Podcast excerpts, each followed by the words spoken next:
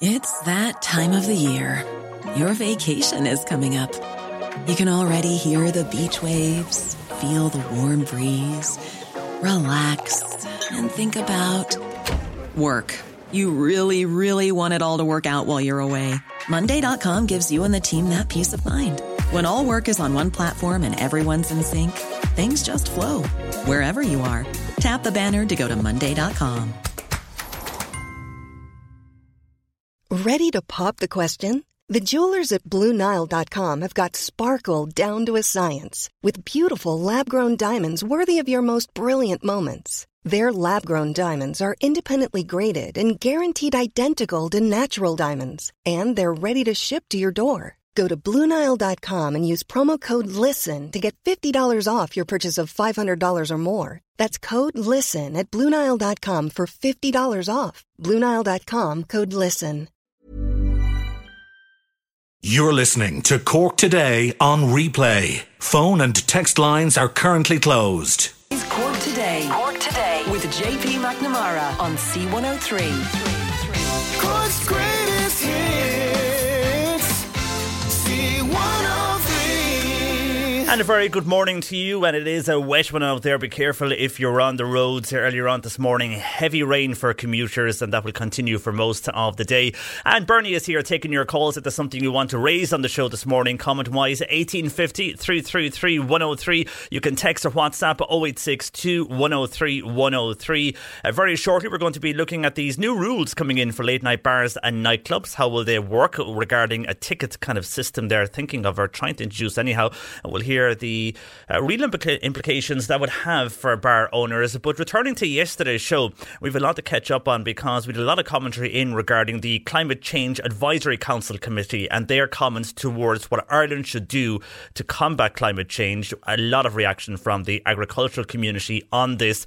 And then on another issue that was raised on the show yesterday regarding our own medical records and how one man who was transferred to a city hospital uh, when he was to be treated, they didn't have the information regarding his medication, so he was left in pain for the weekend, according to our caller yesterday. And with that in mind, many people are saying now, should we have some type of system whereby our medical records are on a card, or we just should have them ourselves? Now, I presume that once they were on a system, you could access your medical information, or the doctors or whoever is treating you could access the information in any hospital across the country, that it was one centralised HSE database. Maybe that was affected with the cyber attack. I'm not too sure. Anyhow, a lot of comments on that that we didn't get to yesterday. We're also on the programme this morning going to hear why every local authority should have an equine officer following more animal cruelty last week in the Cork area. This was uh, leading of a discovery of a dead horse just outside Cork City towards Blarney last week.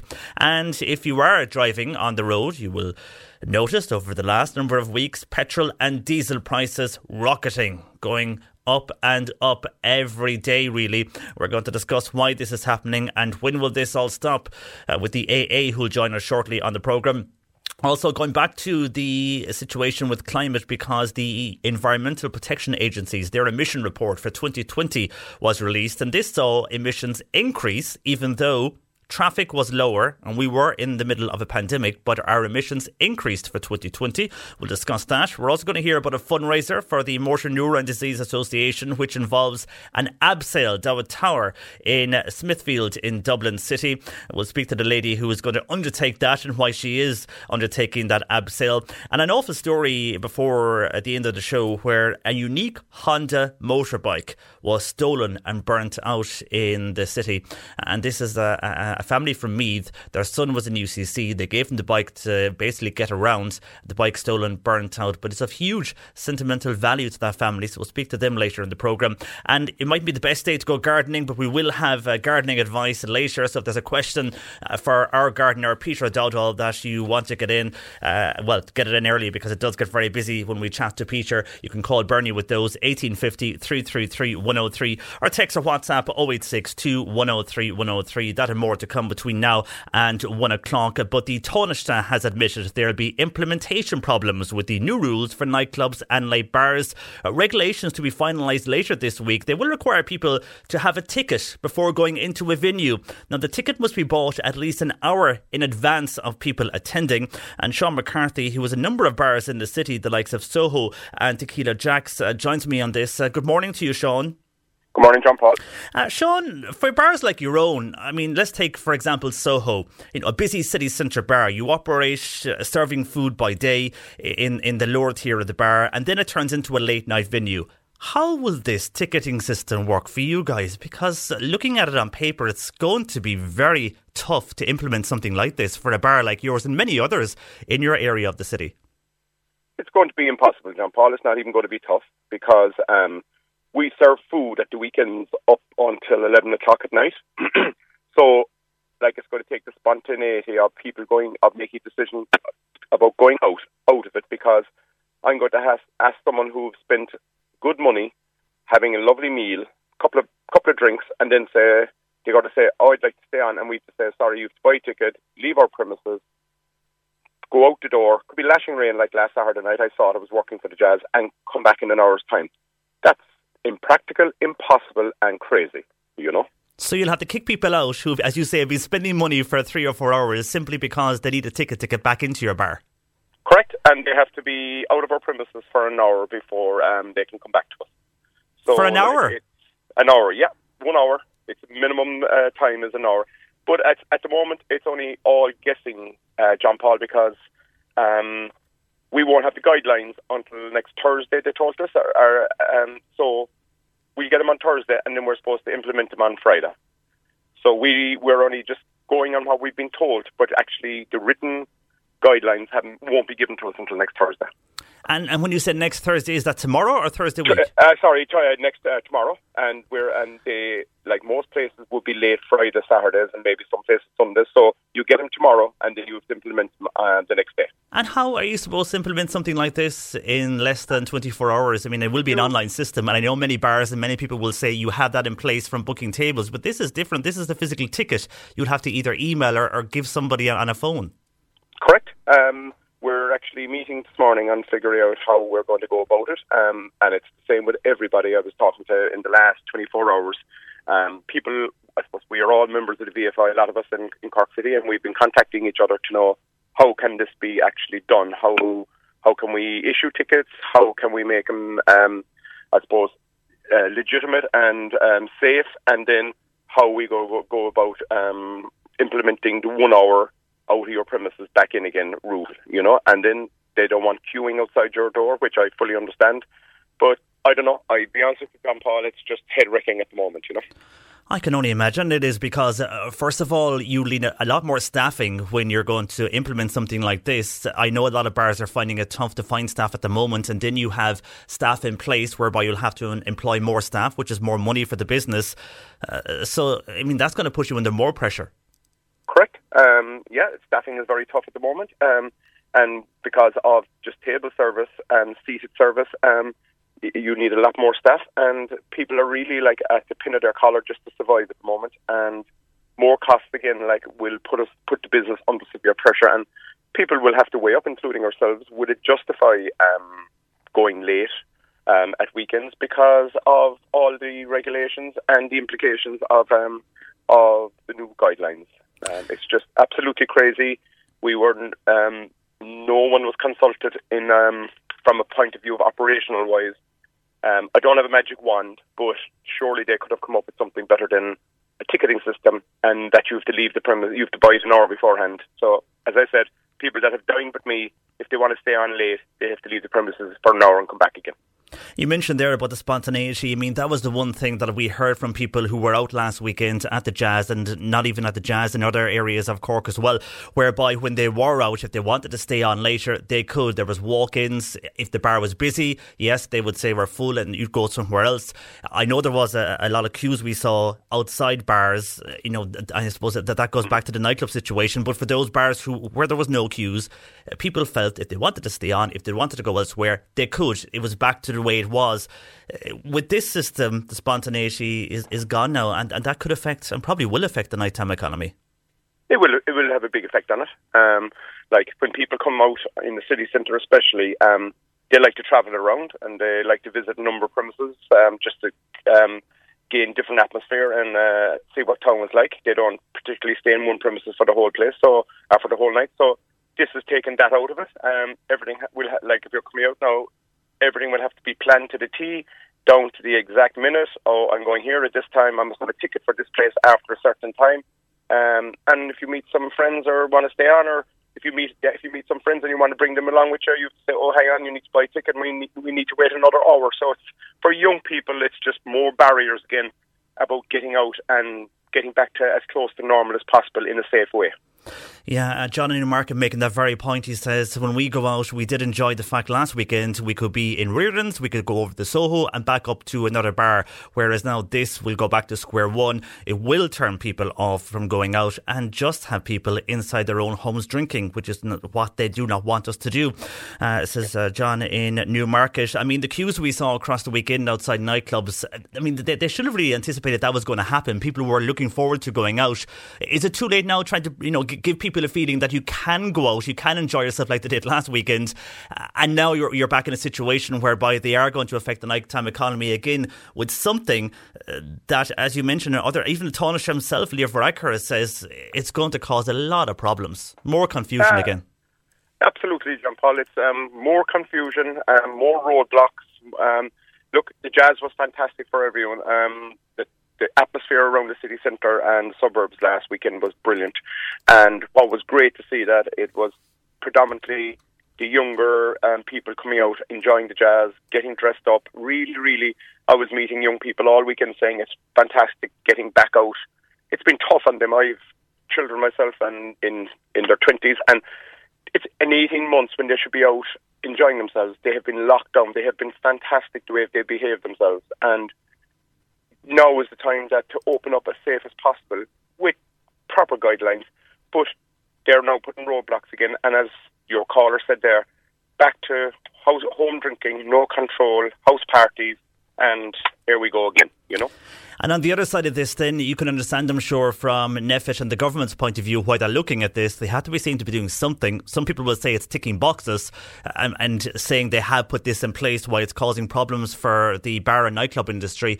Uh, but with COVID numbers rising, they're worried on that. But that is something I'm sure you, as an industry, are fully aware of. Absolutely, and we had several inspections across all our premises at the weekend from the um, HSA checking on our uh, how we operated our COVID guidelines and uh, and contact, uh, contact tracing. So um, people that are open and are delighted to be open in our business will be doing things right and will will always endeavour to do things right. So if people come out, they should feel safe, and I do think that was the feeling around the city, most of the city last weekend, that people did come out, they felt safe, and have um, all their details taken. So it's just. Uh, it's just very, very tough at the moment in our industry, and it's it's tougher it's getting, you know. And this is just another kind of knock in the head again, you know. Yeah, totally. It is going to. We'll have to wait and see what eventually comes out. But looking at the leaks we are receiving and what, what the vintners themselves are hearing, it looks like the, what they are saying is going to happen. Um, and I just don't know how, how it will work. I mean, as you say, if you have someone in a bar and you have to tell them, no, you have to leave to come back in, I don't see where the logic is in that. And I know COVID is rising and there is worries, but you still have to be practical. We'll just wait and see what they come out with over the next few days, Sean. Uh, anyhow, the best of luck to you in the industry and we'll see what happens and we'll stay in contact. Thank you, Sean, for joining us All this right. morning. Uh, Sean McCarthy there, uh, who has a number of bars in the uh, city, with the likes of Soho, uh, Tequila Jacks, uh, East Village, and Douglas, and others as well. Uh, and just the practicalities of what they are saying and how they can implement this. Your views are welcome. Uh, you can text on 0862 103 103, WhatsApp on that number, or indeed you can always call Bernie with your comments on 1850 333 103. John in Carrigaline says all the nightclubs are up in arms over the ticketing affair. It's no wonder they are. He says the biscuit tin at the door the tickets will prove to revenue is how much is made. Uh, he says the Johnny Cash days are over. Goodbye to the black market. Uh, yeah, I, I, can see what you're saying there, John, but I don't think that kind of uh, at the door, what you say with the, the tin box, that hasn't happened for, for many years. Uh, I, have never seen that in a nightclub. They, any of the ones I have gone to over the years, you have a hatch and it's well managed and there's managers there. So uh, and there's always been a, situation where you would get a ticket as you go into the nightclub. Uh, but this is a different situation. But I know what you're saying. Maybe back in the day that was the case where you would have uh, a, a, different way of paying going into a nightclub. But certainly uh, from 2003, 2004 onwards, uh, that I presume has changed in many of the urban areas, anyhow, and indeed in rural towns too. And a lot of people uh, on text uh, saying the same thing. They cannot figure out how this will happen and how bars can implement this. It's going to put a lot of strain on staff in bars who will again get further abuse. That's coming in from Maeve on text to 0862 103 103. Your views are welcome. Lines are open 1850 333 103. You can text or WhatsApp 0862 103 103. And what we were discussing there uh, with the publicans and Sean McCarthy joining us from Soho. Uh, some have texted in, and this is one example saying, Hi, John Paul. Would the publicans just get on with keeping everyone safe? Try saying what they can do instead of what they can't do. They were well subsidised when they were closed. My brother has a pub in Spain. He did not receive one brass penny. This is going on too long with all the handouts and all the moaning, says the texter on 0862 103 103. Your views are welcome, but on the way, we're going to hear why every local authority should have an equine officer, and this is following more animal cruelty last week. Uh, this was where a dead horse was found just outside Cork City towards Blarney, but then a week goes by where we get calls whereby someone sees a, a horse in distress or some type of animal in distress. Uh, so now there's calls for something to actually happen. We'll discuss that next. Cork today on C103. Text or WhatsApp Patricia with your comment. 086 103 103. Coming up, we will be discussing the rocketing of petrol and diesel prices, but not a week goes by when we don't receive calls about animal cruelty to the show. And many can be in relation to dogs or horses. And even last week, we saw a pony left for dead on a roadside outside the city. So, what can be done? A Fianna Fáil deputy for Cork North Central, Padraig O'Sullivan, joined me on this. Good morning to you, Padraig. Morning, John Paul. Uh, first of all, this is something you're very aware of, and you were currently drafting a bill in this area. Yeah, I suppose. Look, like as you said there in your introduction, you know, there's it does it does not a week goes by where there's not some issue of animal cruelty or animal welfare highlighted to us as public reps, both in the city and the county. Um, and any councillor or TD will tell you, look, that we do get those complaints regularly through the office. Um, the bill that I'm proposing would essentially uh, require each local authority to have a dedicated person that would follow up complaints um, in, in, in terms of an equine officer, kind of similar to what we'd have with a dog warden. Um, and their responsibilities would be to keep the register, make sure you know people are registering horses and animals correctly, uh, and then give them powers to to issue fines, go to court, um, to seize animals, and whatever the case may require. And then this would be every county across Ireland would get and have one of these inspectors. Yeah, well, look, different local authorities will it would be different. It would, it's it's more prevalent in other local authorities than others. You know, like Cork mm. County is such a big local authority that it would be you know an issue here, and same with Cork City. But look, there are counties I'd imagine in the country where the issue mightn't be as prevalent. Um, but that said, you know, there's there still needs to be some regulation of this. There needs to be somebody keeping an eye on animals as they're registered, or, or, or as the case may be in many cases not registered. Um, the difficulty is like by law at present, um, there is a register of horses, um, but unfortunately, there's there's a certain percentage of people that just flout those regulations and just continue to do their own thing, and that's unfortunately where a lot of these animal cruelty issues arise. At many in many cases, the horses themselves aren't registered. So if there was somebody active on the ground, um, checking on animals, you know, checking on complaints from the public, then they would be able to see if these horses were registered or not, and if they weren't, then have powers to to impound them or to seize the animal. And do we know why here in Cork we have such a problem regarding animal cruelty right across the city and county compared to other areas? As you mentioned, it isn't as big in some local authorities. Now it is in, in other areas of Ireland as well. But here in Cork, we seem to have a big issue when it comes to cruelty towards animals. Yeah, look, I can't say for sure what it is. You know, um, I suppose growing up, I'd always have respect for animals. I'd be a big dog lover. My mother's family were all farmers. You know, we were just brought up to respect animals, and, and that was the way it was. I'm not so sure. In, in, in certain cases, I was listening to another radio station this morning where a person was jailed, I think, for kicking a dog up to the air and, and killing the dog in front of an owner. So I don't understand. I can't explain what goes through a person's mind when they do those kind of acts. Um, it just doesn't. Well, I'll, I'll never understand that kind of cruelty. Yeah, I know. And you wonder why people do that. You know, if they're capable of doing that to a, an animal, you always wonder will they be the same then towards a human being? But uh, on the issue of this equine uh, officer inspector for for various areas of the country, I mean, will they be then, if this does go ahead, will they be given the correct powers? Because I know when we deal uh, with the issues of dogs and dog wardens, we always come back with they can only do so much because they don't have the authority to do certain things. For example, if there is dog dirt on the street and it's openly aware that there is an issue with dog dirt. Uh, often we hear from dog wardens and others who say they can't do anything unless, unless they actually catch the dog in action, uh, which really isn't going to, you know, is, is very impractical. Well, look, I suppose that kind of uh, dog fouling is one thing, but actual registering and owning of an animal is another thing. And if you actually look at the legislation, there are various acts going back to 1996, the Control of Horses Act. There's um, the Equine Welfare Act in 2016, I think. Um, there's various EU legislation. There's actually plenty of legislation in this field. Um, and I'll, if I'm being perfectly honest, um, there probably isn't even a requirement for an equine officer. The reason I want the equine officer is because it's a dedicated person who's responsible.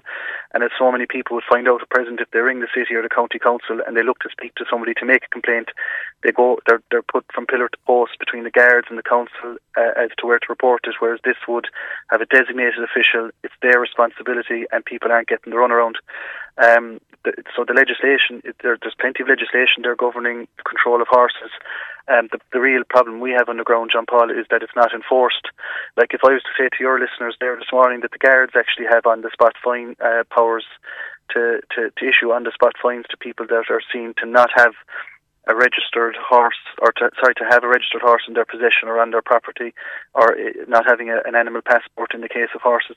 The guards have those powers. Now, I, I don't want to say that the responsibility is with the guards because it's more so with the local authority, but the big issue we have here in this country is, uh, as per the 1996 Control of Horses legislation, each local authority is meant to have a control area and if I was to ask you what control areas do we have in Cork County and City in terms of horse control, like we don't have any.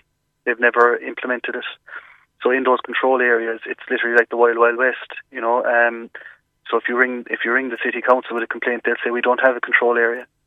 Um, so do you feel so the local authority aren't prioritising this situation? That's why you're calling for an equine officer. They're not taking this seriously enough. Yeah, well, I feel that if you have a designated official, then there's no more skirting or shirking from your responsibility. Um, and, and, and as I said, people running around. And to be fair, we've some great charities working locally. I know we've the My Lovely Horse Group, uh, who do great work. Um, and I suppose they're charities that are set up, you know, to fill a void. And, and what I would say is, whether it's through an equine officer employed by a local authority, or whether it's the local authority just implementing the existing legislation, I think there's an awful lot more that we can do. And and and if people are found to be you know, in ownership of animals without a passport or without a chip, that animal should be taken and impounded until such time as the owner is, is willing to regulate their behaviour or pass it on to a charity or pass it on to somebody that's willing to adopt the animal. And as you mentioned, the bill is a draft bill at the moment. Uh, when will this be published? And when it is published, then how soon can we see these inspectors following this? Yeah, well, look, we're hoping to have the bill brought before Christmas, but like anything, I, I can't dictate that. That's up to the Dáil. Um, but to be honest, John Paul, if you were to f- see the full implementation of a bill, it might take a number of years, which is why I keep emphasising the point that there is existing legislation there. And I think we, as you know, local authority here in Cork City and County, need to do an awful lot better in enforcing what we what we have. Like I, I put in a number of parliamentary questions over the last few months in preparation for this bill and in drafting it, and you count on one hand how many people have been issued with fines or have, have been sentenced to prison sentences in the last, since 2018 and 2019 and 2020. It's just the enforcement is virtually non-existent in this field. And as I said, if if, if local authorities kind of picked up the slack a bit, I think you know the, the area would be much safer for animals. And regarding on that, the local authority may say, and they have said this to us when we've raised issues like this before regarding animals or indeed roads, budgets are a problem for them. And they go back and they blame central governments and authorities say they have to fund these themselves and they don't have the money. Look, budget budgetary concerns are always a concern, but what I would say is I take Cork City Council as, as an example. I, I forget now their last year's budget, but it's definitely in excess of 300 million. If you're telling me that you can't employ a person who might be on a salary of, I don't know, 35, 40, 50,000 out of a budget of 300 odd million, then there's something seriously wrong. So I, I, I do believe that we can do better. I do believe, you know, um, the people that bring us politicians and public reps, you know, often in a case of distress when they see an animal being beaten, uh, abused, in some cases, you know, punched. Um, that poor animal that made the headlines last week in the Blarney Road, that animal, uh, from local reports, was was reported a number of times to authorities. Um, you know, people were seriously concerned about its welfare, um, and unfortunately, you know, nothing was done, and you know, that I think that could have been prevented, um, and that's why I come back to the issue of the equine officer. If that bill ever does see the light of day, I, I believe that as a local authority, if you have a designated official whose responsibility it is to investigate these complaints, then I, I, I think it, you know it'll make the I think it'll make what what you know the process a lot more transparent uh, to the public because, as I said, you have groups like My Lovely Horse who are rushing to sites or rushing to the side of the road um, and dealing with these animals and trying to take care of them. And I, I don't know how much longer that's sustainable. Okay, well, we'll wait and see what happens with that bill, and if indeed the local authorities, uh, in the meantime, will act on the existing legislation that is in place. But thanks for joining us, Padraig, on that this morning. That is Cork North Central uh, Fianna Fáil Deputy Padraig O'Sullivan. Your views are welcome when it comes to the mistreatment of animals. I mean, it's it's a pity to think that we have to go that far to bring in a bill uh, and to get an equine officer across the various local authorities in Ireland because simply people are abusing animals, and, and that is what is happening. Uh, and whether this will happen or not with the legislation in place at the moment, uh, authorities don't seem to be implementing anything.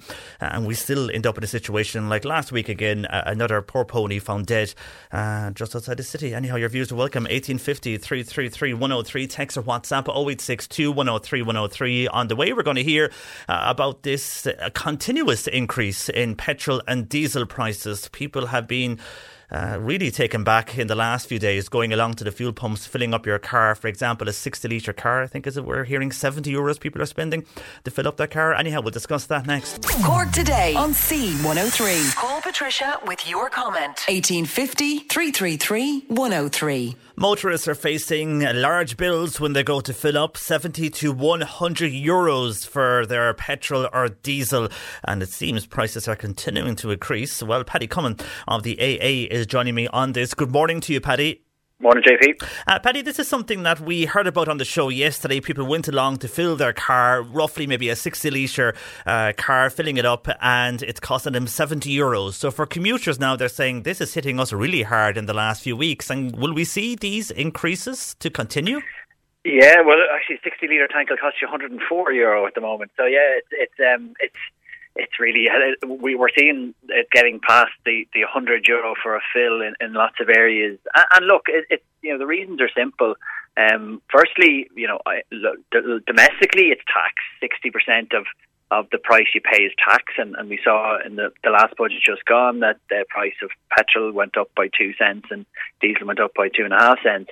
Um, but also, it's, a, it's an issue of supply and demand. So during COVID, the uh, price of a barrel of oil fell uh, down as low as sixteen dollars a barrel, and now, um, COVID restrictions are sort of easing, and we're getting back to normal. The, the demand for oil has increased, and we're now at a record um, of hundred of eighty five dollars a barrel. It's a record for for quite some time, but.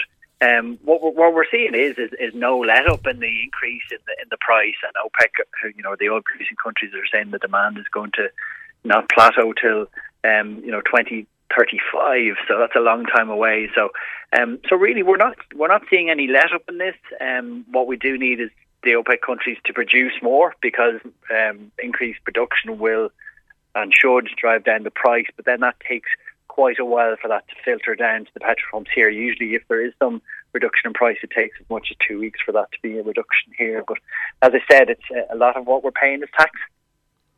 And I mean, the government have no, they're not going to change this all of a sudden. That they're, they're going to keep the tax that's on the fuel on it. And with the carbon tax, I mean, how much roughly, you mentioned there about two cent for petrol, two and a half cent for diesel. Is that what we've seen with the carbon increase in this budget? Yeah, yeah, well, it's, it's directly linked to that. So, um, but, you know, as you said there yourself, you know, the government aren't going to suddenly turn around and say, you know what, I think we're probably, you're probably all paying a little bit too much for petrol and diesel because know, they can't be seen to do that because they're trying to push us all into EVs and, and the likes. But look, the, the reality is with electric vehicles is these are expensive cars.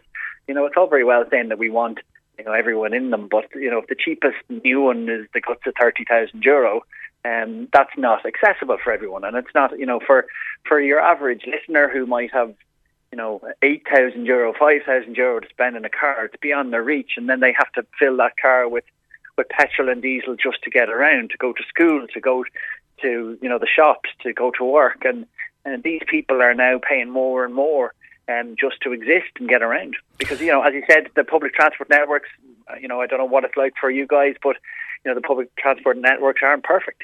Yeah, and when you mention public transport, okay, if you're in the city suburbs and city areas, it is there. It's reasonable enough. You, you know, there is delays like everywhere, but yeah. if you go further out, then there's a train service to parts of East Cork, parts of North Cork. Uh, again, you know, if you have to be making time basically. But if you go to other parts of the county, you are relying on private bus operators or bus Éireann.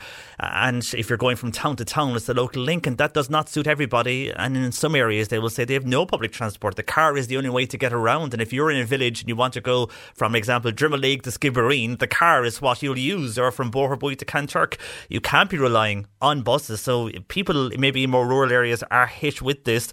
I mean, we, we did speak to a group from Cork who've set up a petition about looking at the carbon tax and removing some of the taxes. But as you said, that's not going to happen. So demand for oil will inc- is going to increase.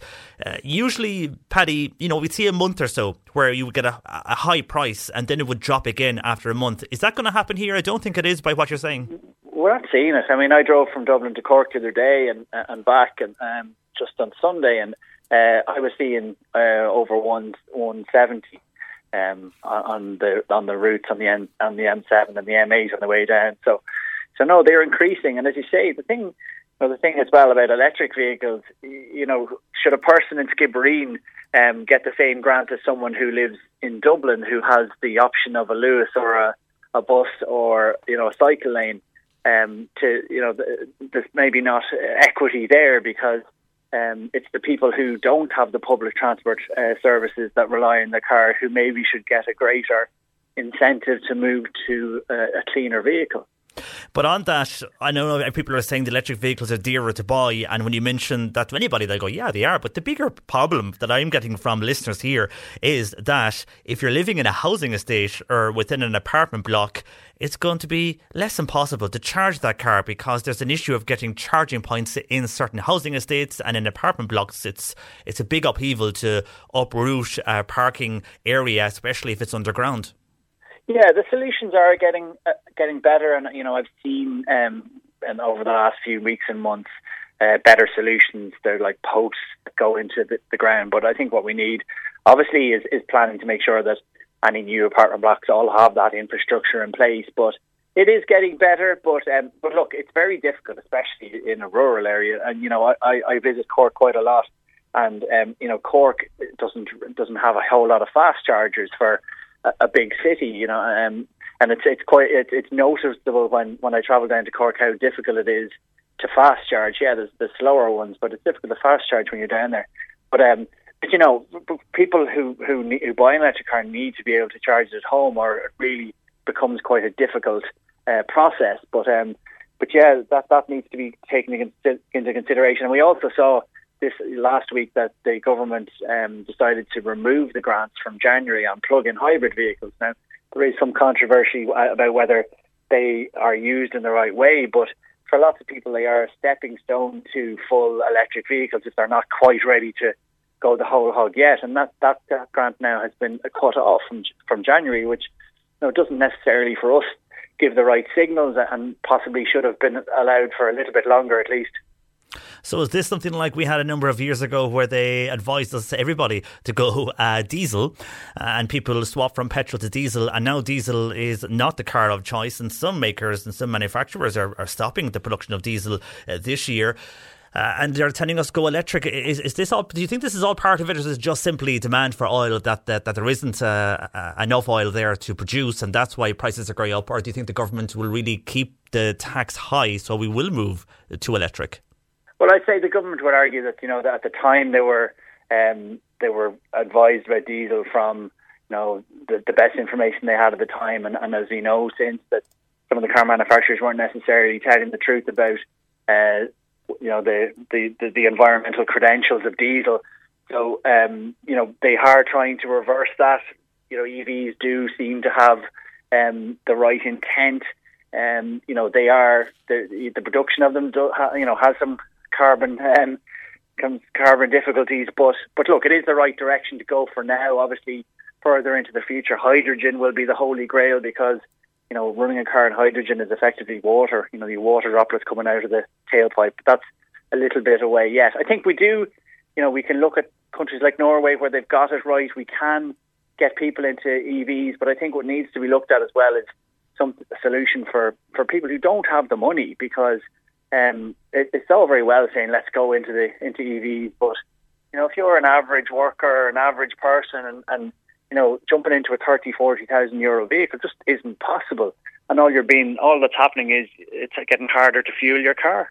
So that's there's no fair. That's, that's simply not fair. Yeah, no, very true. It's totally not fair. And for the moment, we won't see any let up in those prices for diesel and petrol. They're just going to go up.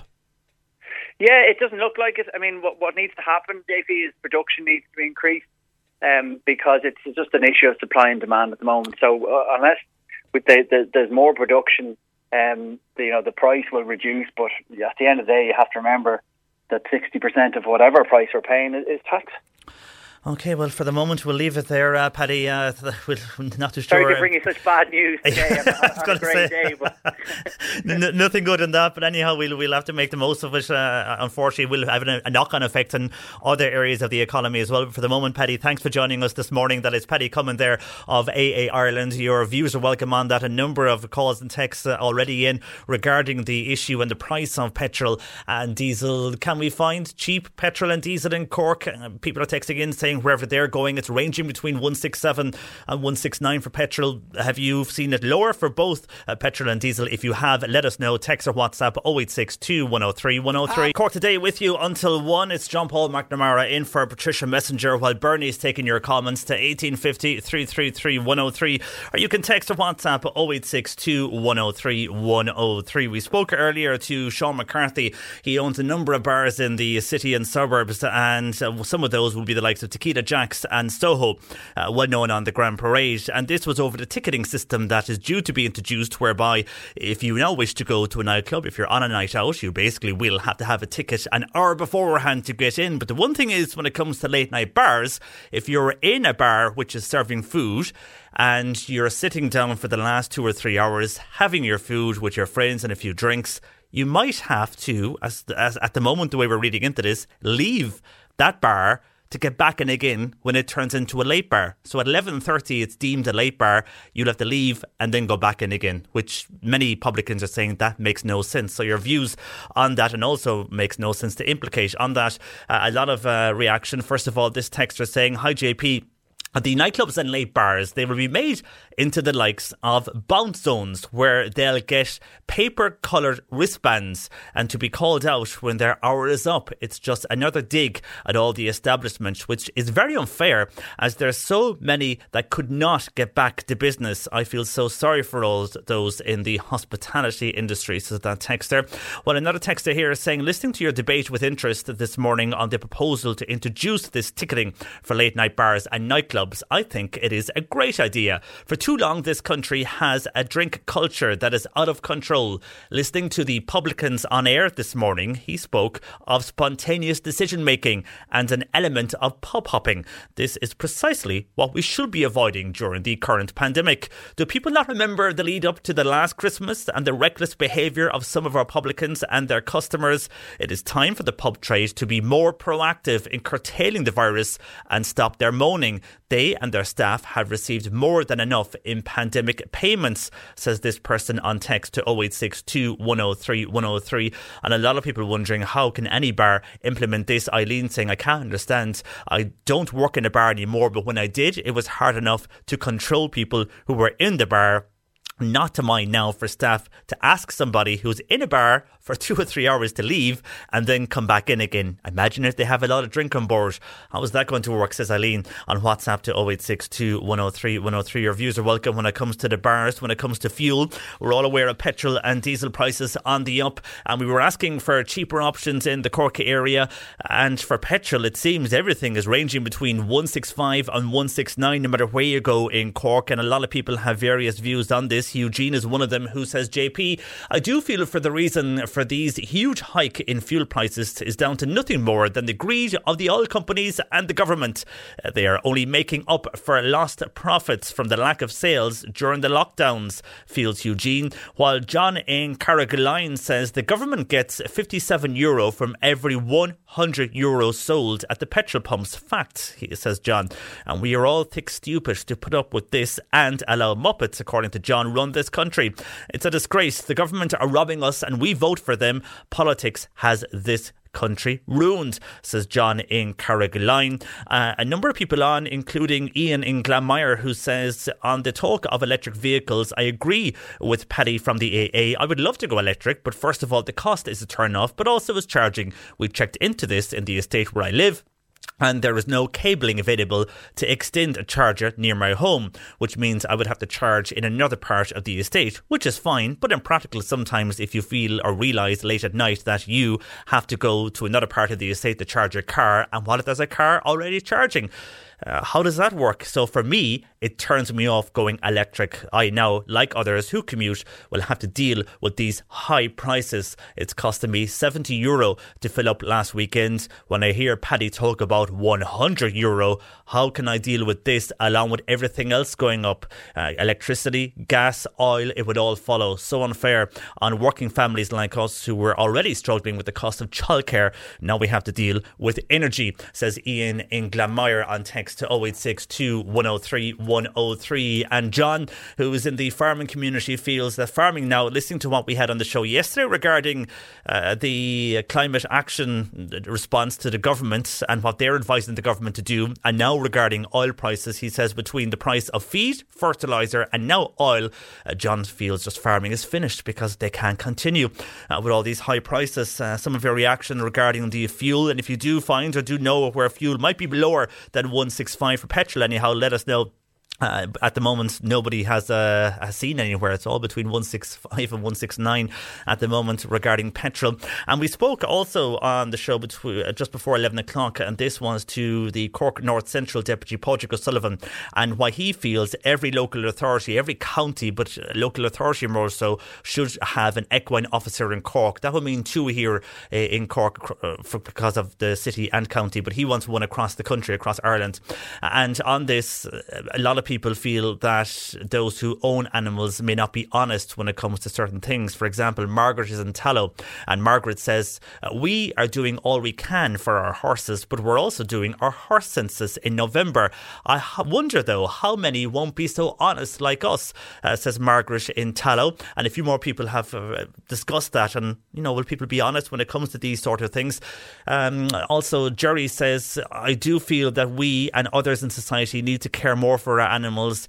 It's not nice to see a, a, dead pony and pictures of a dead pony lying on a road near Blarney, but also what is nice is looking at other counties and other instances. And it just seems that Dublin, Cork, and Limerick are the biggest offenders when it comes to animal cruelty. But why is that? We need to stamp this out. And uh, for, in Fermoy, uh, Elizabeth says it comes back to education. I do feel that we do need more education in our schools when it comes to dealing with animals and how to treat animals. I would hope, says Elizabeth Elizabeth, that would filter through to their later years. Some of your calls and comments on why we should have those equine officers in various parts of the country and in every local authority, but maybe more um, should have it more than others. Anyhow, thank you for your calls and comments. Keep them coming. To 1850 333 103 or you can text or WhatsApp 0862 uh, 103 103. And an earlier call from Patricia, who's in the Fermoy area, she says the blood bank sent her two sons messages to donate blood urgently today. Now, they've been trying to contact the blood bank in Mitchellstown, but they can't get through. And they were given a window to make an appointment for today in Mitchellstown. They're wondering if anybody else has any luck on that. we did uh, contact the blood bank uh, last week on something similar that came in from a listener in another area. And they said the best way to contact them is through these two numbers, and they're based. This one is based in Cork, first of all, at St Finbarr's. It's 021 480 7400, uh, based in St. Finbarr's. And also, they have a national low call number uh, for the Irish Blood Transfusion Service as well. If you want to contact them on 1850 731 137, they advise to contact those numbers first if you can't get through to a local area. Uh, and Bernie has those numbers as well there. If you miss those, she will pass them on to you. But that's where we can uh, bring you uh, with regards to if you do need to get in contact with your local blood donor service. And I'll stay on health because yesterday we had a number of calls in uh, after Anne, who initially phoned from the Mallow area regarding a man she knew who was transferred to the Mercy Hospital because they could not access his medical records they could not give him any medication. He remained in pain for the weekend, and until the department in Mallow Hospital opened, then they could give him medication. Now, obviously, they were checking first to see, you know, if he was allergic to anything or, or, or, what would be the implications if they gave him a certain type of medication. That was why they were waiting and holding on. And a lot of people had mixed views on this and feel, you know, we all should carry our own medical uh, information with us or have some form of information on a card or something. Well, Pam sent this in yesterday towards, towards the close of the programme, and Pam says, listening to that story, I have brought my parents to different consultants, hospital appointments, and out of hours surgery where they have asked about their medication. Sometimes they have been able to answer, and sometimes they haven't clue due to their health. I now bring with me a copy of their prescription. However, I cannot understand why every person in this country could not have a card which holds every piece of medical information about you. It would be an encrypted card and only the read by the medical personnel. Imagine someone found on the side of the road, say they collapsed due to a health issue. It could tell you who they are and what their health issue is. I have looked into this and it is available in some countries, says Pam on text to us on 0862 103 103. That is a very good idea, Pam, I must say. Uh, and you know, that public services card there that, that some people have gotten, have received. I mean, you wonder could something like that be set up or, or could it be included in that, uh, whereby the information would only be accessible to medical personnel?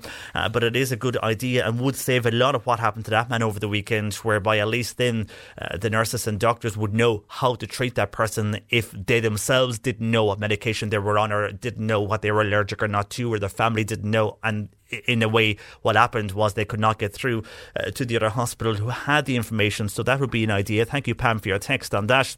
We spoke a lot yesterday uh, regarding the energy situation, which we'll touch on shortly again. And uh, a lot of people are saying, can we you know, sell stuff back to the grid? Can we produce our own energy and send it back to uh, the actual network? Well, on this, a texter says, uh, we were producing our own energy and selling back the energy to the grid. But the network will not allow this.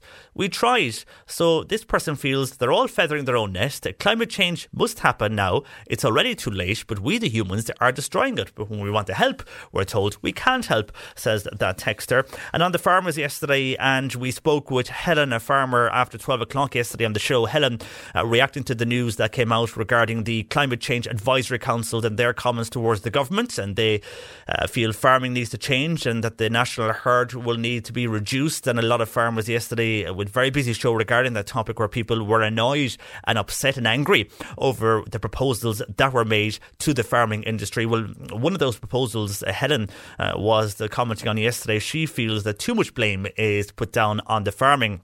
And she felt some commentators in the media were pushing the agenda and pushing it on farmers as if farmers were doing something wrong when farmers are doing their best to be economical and farmers have diversed with solar panels, you know, solar farms and different things over the years.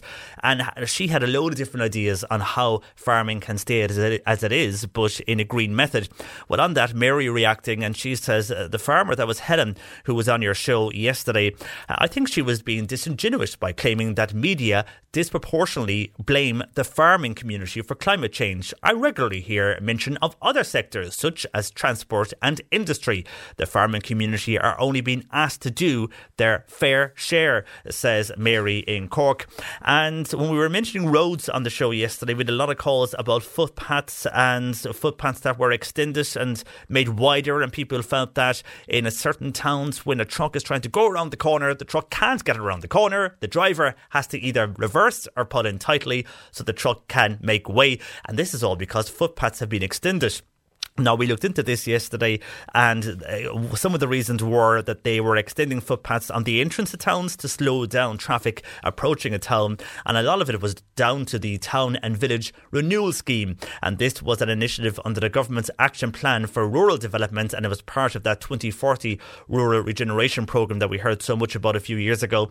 And the Town and Village Renewal Scheme for Cork County was funded by the Department of Rural and Community Development, and it did see town centres and villages being transformed, uh, footpaths being redone, you know, the roads being resurfaced, maybe in some cases cycle lanes being put in, but the footpaths that were redone were widened, and this was all to make it more friendly for pedestrian, pedestrianising areas of a town or village, uh, but also improving the road structure in that town uh, but while they're doing that, they were making it friendly uh, for everybody, which saw footpaths increase in size. And now that is leading to problems that we heard yesterday where trucks cannot get around the town.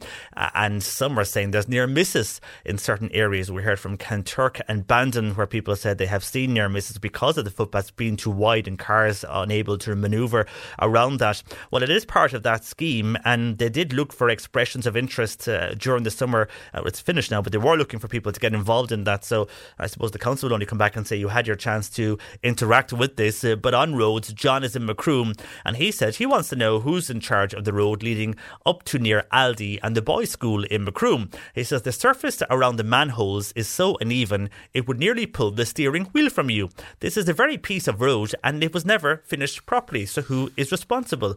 Well, I would imagine that road, and I know it, uh, I presume it's the council. It's still a road that is used to go in and out uh, of an area and I, I, do presume the council are responsible for that. I, I can't see why uh, those where the road leads to would be because it is a road used by everybody. So I presume it will be the local authority. Anyhow, your views are welcome. 1850 333 103. Text or WhatsApp 0862 103 103. And on the way, we'll be discussing and being joined on the show by the Environmental Protection Agency. And this is on their emission report for 2020, which, even though we were all mainly inside and not driving, emissions did increase. C103 Jobs. And on our job spot for today, an electrician is wanted to change light bulbs on a college campus in the city. Uh, send your CV to jobs at hamiltonfrench.com. E and R blinds in Macroom require staff for factory floor. No experience is necessary. It's an immediate start. Contact Sheila on 026 43579. An internal sales executive is required for the Mallow area. Email your CV to douglas at acravet.ie and you'll find these details and more online now. Just go along to c103.ie forward slash job. You're listening to Cork Today on replay. Phone and text lines are currently closed.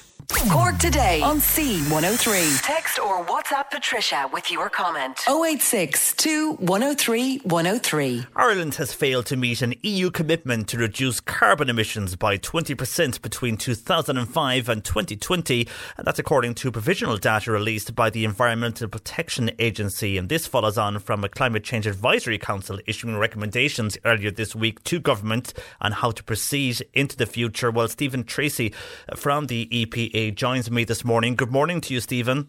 Hi, good morning. And were you surprised, first of all, at these figures? I mean, they show Ireland's greenhouse gas emissions fell by just 3.6% last year, but despite the impact of the COVID 19 pandemic and less traffic on our roads, they had fallen by 4% in 2019. Yes, I think it's, it's somewhat surprising. I mean, we had seen a expected a decrease um, for sure because we knew that lockdown measures, particularly in transport sector, that we would see a decrease there, and we did. We saw a 15.7% uh, decrease in transport emissions. Uh, but on the other hand, we did see that as people were working from home, that uh, residential emissions actually went up nine percent, and uh, that was combined with the you know, obviously you're working from home and turning on the heat, but also the the, the oil prices were very low in the first part of, of, of 2020. Uh, and, and obviously our, our houses are not as efficient as they could be, so it really does point to the future there in terms of what needs to be done. Agriculture emissions didn't really um, uh, weren't really particularly affected by COVID. The activity in the sector continued, so agriculture emissions went up by 1.4 percent. So overall, uh, the reduction was was uh, less probably than what we thought it could have been. And indeed, back in, in January, we had made an, an early estimate thinking it would be a little bit more than that.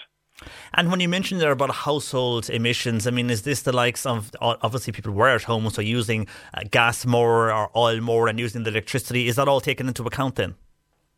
Yes, um, particularly well in the residential sector, as we reported, that's where the um, the, the, heating, uh, the fossil fuels used for heating, are, are the emissions associated with that come in. But the electricity usage is also also part of the electricity demand, and we did see electricity demand stay relatively uh, constant, even despite the fact that many businesses were closed. So there was wasn't really a reduction in electricity demand. Having said that, that was one of the more positive things. Uh, the the uh, the carbon intensity of electricity generation went down to a, a new low uh, below 300 grams of, of, of uh, uh, of CO2 per, per kilowatt hour of electricity generated. So, you know, that was mostly due to a, a 51% reduction in electricity generated by peat uh, and more wind as well. So, it, I mean, the electricity uh, um, sector has continued to really um, show the way that even with demand increasing over the years, we've seen that the, the amount of emissions uh, hasn't increased. In fact, it's on a, on a fairly uh, steep declining trajectory in the last five to ten years. And as you mentioned there in the world of agriculture, I mean, things didn't stop during the pandemic. Uh, everything continued on as normal. So that would see why things remain the same there. But a lot of anger from the farming industry yesterday on the show uh, from what came from the Climate Change Advisory Council by way of the recommendations. And I know in your own in EPA report, uh, you showed that dairy cow numbers rose between 2010 and 2020. But many farmers would say then, Stephen, that, you know, they were told to do this. Uh, and while other industries did the opposite, they were told to do and increase their herd numbers. Uh, how, I mean, looking at that report from then and, and, what's coming out with the emissions, I mean, uh, what advice would you give the farmers when they were saying to do one thing and now they, they really have to do another? Well, I think the, the increase in the in the uh, dairy herd in particular, which is up 46% in, in the last 10 years, uh, is driven by, by market factors pr- primarily, you know, and, and, the demand internationally for milk. So uh, I suppose the reality is that that if if if um, if something is to change, um, it's going to have to, to, to come, you know, contrary to what the market is demanding. So there is an international market for the product. I mean, most milk obviously is exported. Um, but that, I mean, the issue with, with the with the um, with the agriculture sector is really about methane emissions, and we've seen methane emissions continue to increase. Um, um, and, and it's not just about the number of cattle; also the, the, the cattle themselves are produce more methane per animal because um, you know improved breeding over the years, they produce more milk, uh, and in a consequence of that, they do produce more more um, more methane as well. So so that's something that it's very difficult not to crack. Um, I, I know that Teagasc have, and it's in the, the 2019 Climate Action Plan, uh, come up with a list of measures that, that could um, help to tackle emissions from the livestock sector in particular. Um, but I think we haven't really seen the substantial impact of that yet, it's fair to say. Uh, and we really do need to see those measures implemented as a, a, matter of urgency, really, at this stage, because it's only nine years to go to 2030 at this point.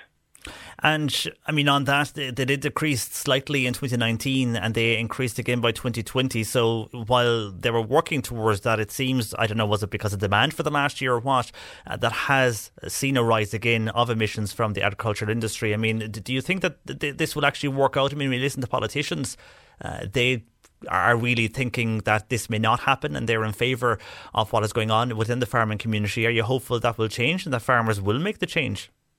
I think there is a need for something to happen. I mean, whether it's a, a combination of effective measures that, you know, including the ones we have already, uh, but also I think we, it's fair to say we haven't we, we haven't probably got enough measures on the table to really de- deliver reductions in methane uh, emissions. So there, there is more research going on on that, but it needs to deliver fairly fairly quickly.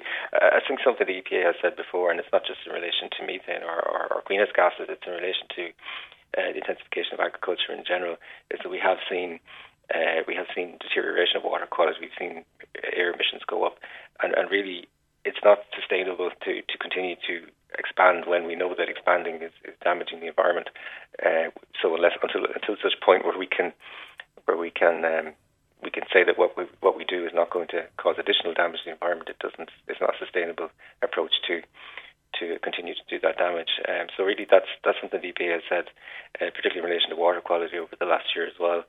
Uh, I think in relation to methane, the IPCC has been very clear earlier on this year that globally what's needed is a strong, rapid, sustained reduction in methane emissions, and that's necessary to keep us on track for the 1.5 degree target. And, and you know, from the UN report yesterday, we're really not on track uh, for that target at the moment. And um, with with what countries have committed to to date, uh, we're looking at a, a 2.7 degree rise uh, in temperature, which is a, is a, is a really scary scenario um, in terms of what tipping points might be tripped at that point. You know, so mm. It, it's um, there's a really strong imperative, but it's it's not it's not just about agriculture. I think that's a that's a focus that, that we, we, we often get uh, caught up in. But this, I think, what the, what the carbon budget um, from earlier this week has shown is that really every sector here is going to be pushing the limits and the boundaries of what's possible uh, to deliver those kind of savings between now and 2030. So it's, it's really going to be a huge challenge across the economy.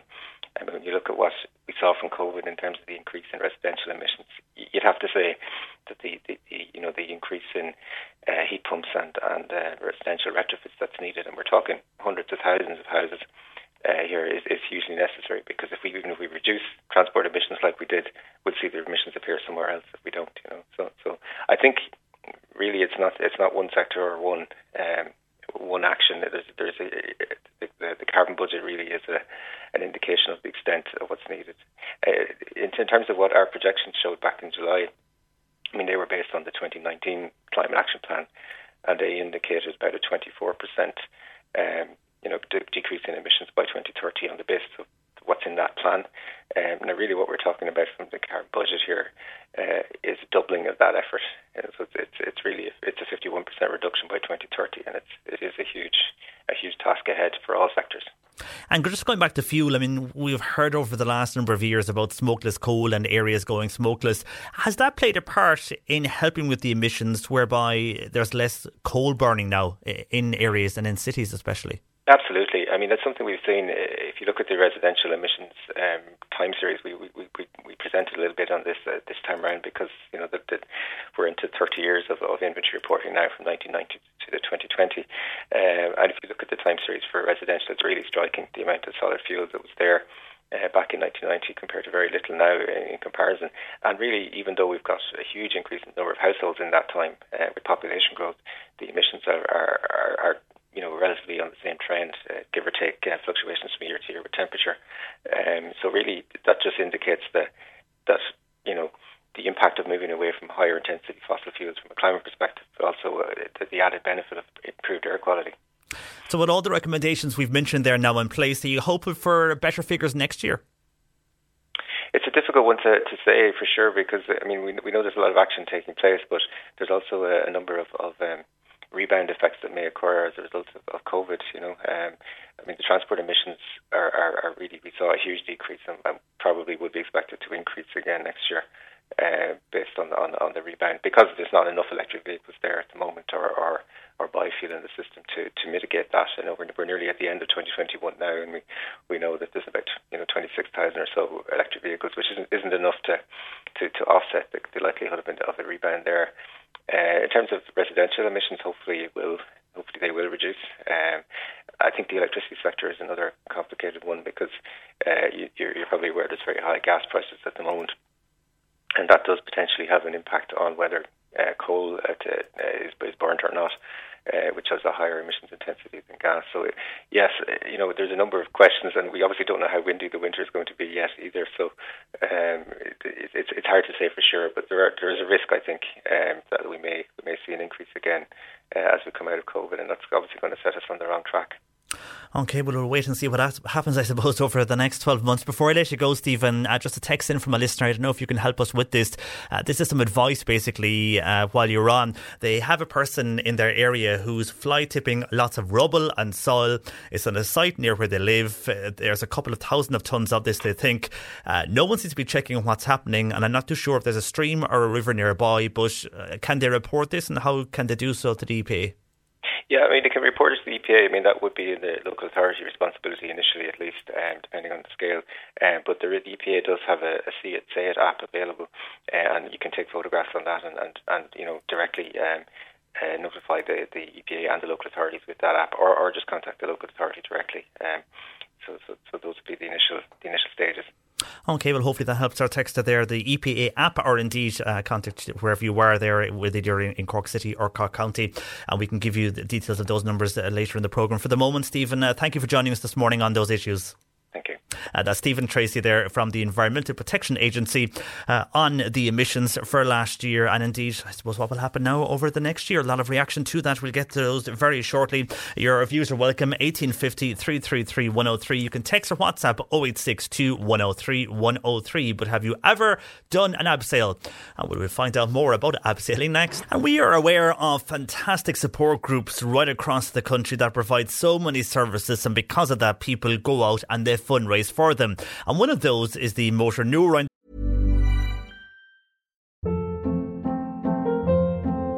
Hold up. What was that? Boring. No flavor. That was as bad as those leftovers you ate all week. Keke Palmer here, and it's time to say hello to something fresh and guilt-free. Hello Fresh. Jazz up dinner with pecan-crusted chicken or garlic butter shrimp scampi. Now that's music to my mouth. Hello Fresh. Let's get this dinner party started. Discover all the delicious possibilities at hellofresh.com. When you're ready to pop the question, the last thing you want to do is second guess the ring. At Bluenile.com, you can design a one of a kind ring with the ease and convenience of shopping online. Choose your diamond and setting. When you find the one, you'll get it delivered right to your door. Go to Bluenile.com and use promo code LISTEN to get $50 off your purchase of $500 or more. That's code LISTEN at Bluenile.com for $50 off your purchase. Bluenile.com code LISTEN. Hey, it's Paige DeSorbo from Giggly Squad. High quality fashion without the price tag? Say hello to Quince. I'm snagging high end essentials like cozy cashmere sweaters, sleek leather jackets, fine jewelry, and so much more. With Quince being 50 to 80% less than similar brands. And they partner with factories that prioritize safe, ethical, and responsible manufacturing. I love that. Luxury quality within reach. Go to quince.com slash style to get free shipping and 365 day returns on your next order. Quince.com slash style. Disease Association and Mary Lynch has decided to do an abseil to raise funds for them and she joins me uh, to tell us why she's doing this. A very good morning to you, Mary.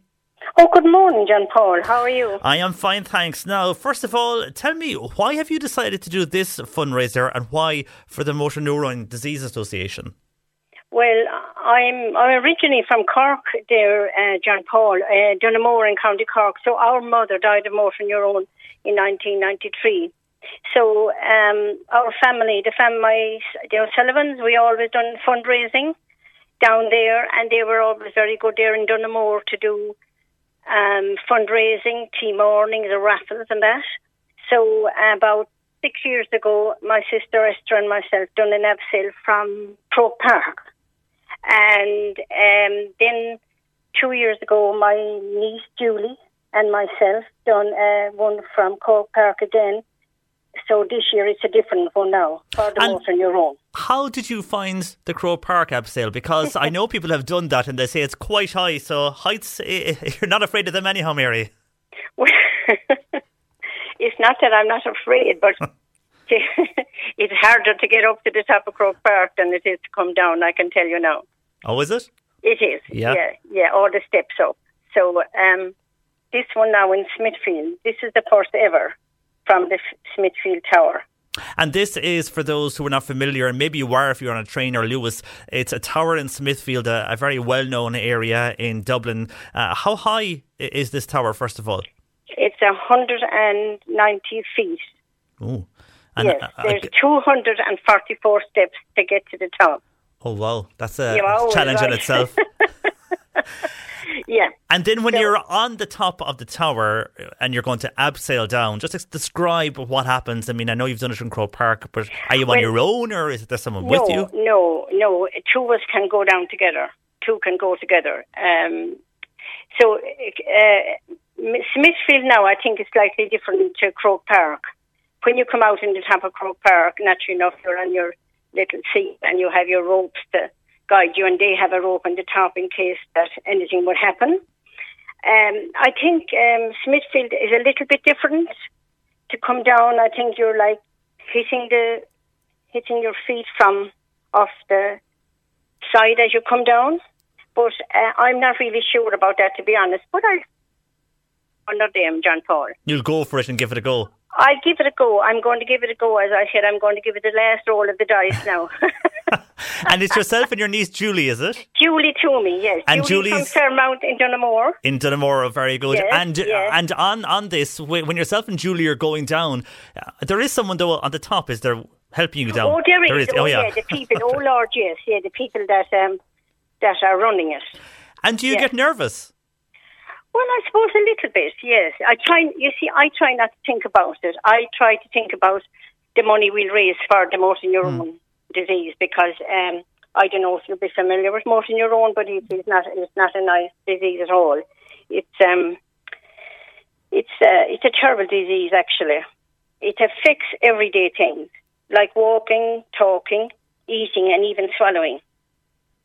You know, so like And did you say your mother was it, Mary? my mother, yes. So did yeah. you watch your mother going through all that then? Well, she didn't actually. She died very early on in the time. But I know a lot of people here in Nenagh now that have died. Well, a few people. I wouldn't say an awful lot. Yeah. Um, you know that have died with it and that have went to the end, and it's certainly not nice. So, um, eighty percent of the income for the motor neurone comes from fundraising and donations.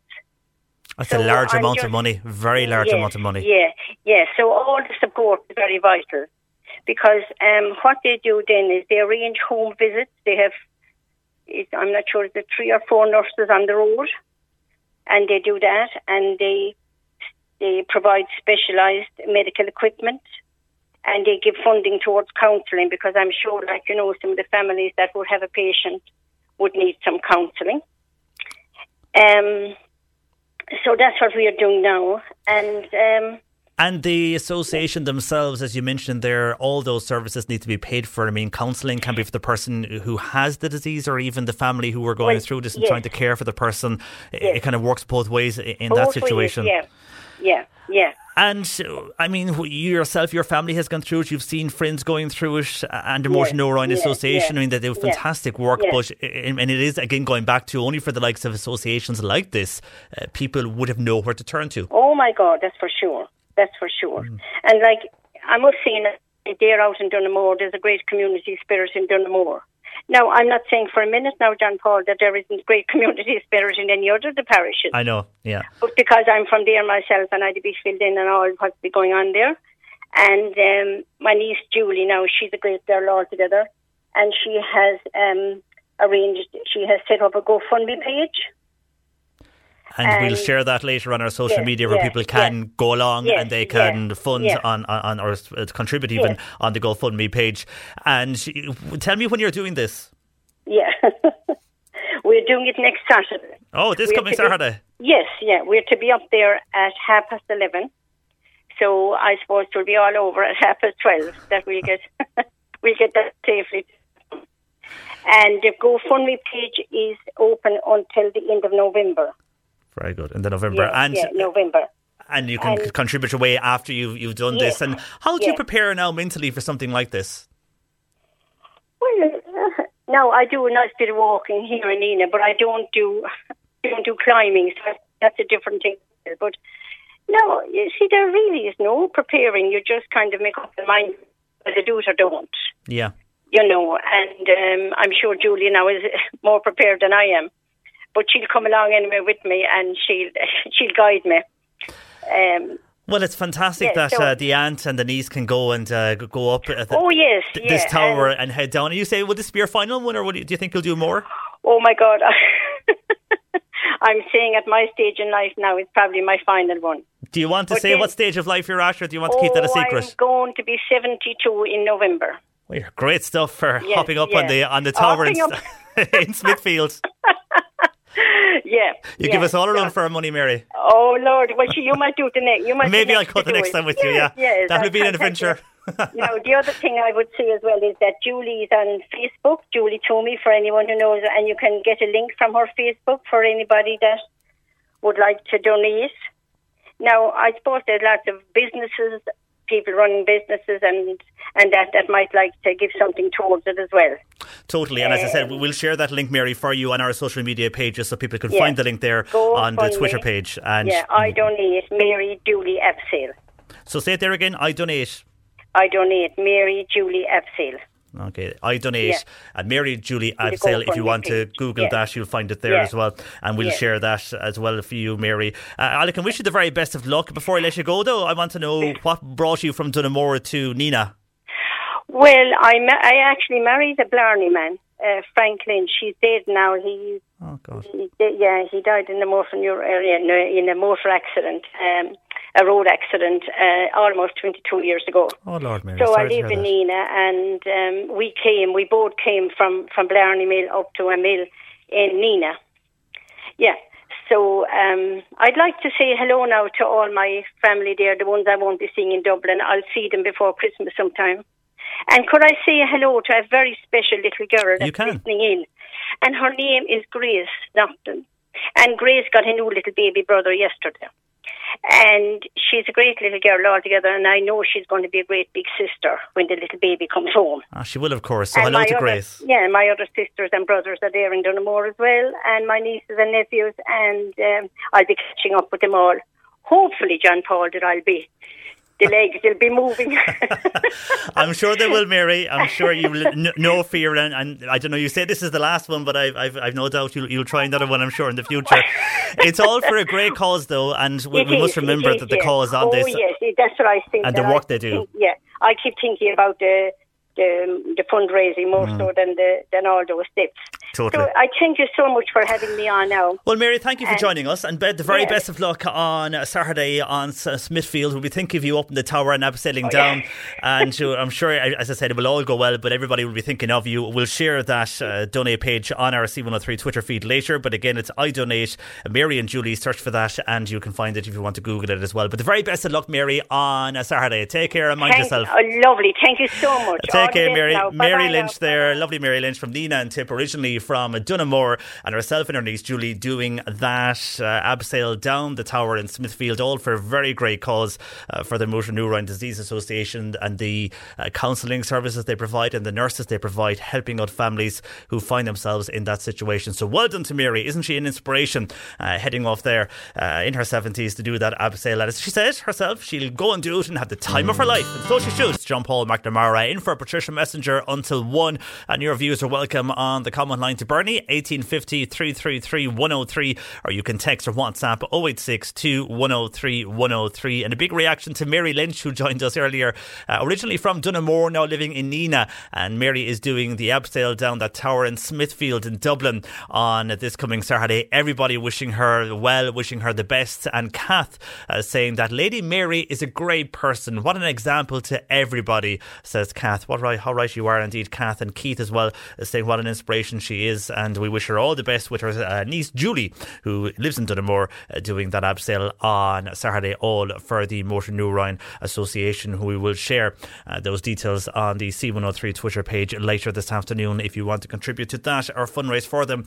Uh, and best of luck to both. Now, on fuel prices we spoke about earlier on the show, Eileen on text said that just before the budget, this was announced that petrol and diesel prices were put up by retailers to cover the amount that was leaked by the government as to what was going to be added in the budget. So double whammy, and now cruel. Crude oil prices are rising to add to this as well, uh, says Eileen. Uh, John says it's a time for politicians to move over and ministers to publish their carbon footprints. They are telling us to cut our carbon footprint, uh, but theirs are massive compared to the ordinary person. They're two litre cars, says John, and all the air miles they do are just huge. It seems to do as I say, not as I do, says John on text. And staying with fuel, uh, Texter has come in saying that the Amber Garage in Mayfield is 1.66 for uh, petrol. Uh, that seems to be the, the cheapest around that we've got at the moment, anyhow. Uh, they don't know what diesel is there, but petrol 166 in the Amber Garage in Mayfield. And Pat is in North Cork, driving around various parts of North Cork, but he says Rathmore, where he was in also, he's seen it cheaper for petrol and diesel in Rathmore. And we often ask that to the industry experts and the AA, and they say it really depends on each uh, petrol and diesel station, but it also depends on when they got their uh, fuel topped up in the actual station and what they bought it in at. And that could be one of the reasons as well for the difference in price at various garages. Uh, thank you for your text regarding fuel. On the issue of the road in Macroom, we got earlier on from John, who wanted to know about the road uh, that leads from uh, the street in Macroom up to Aldi and the boys' school. And I presumed it was a, a council road. We weren't too sure, but he, he feels the road wasn't finished properly and who would be responsible.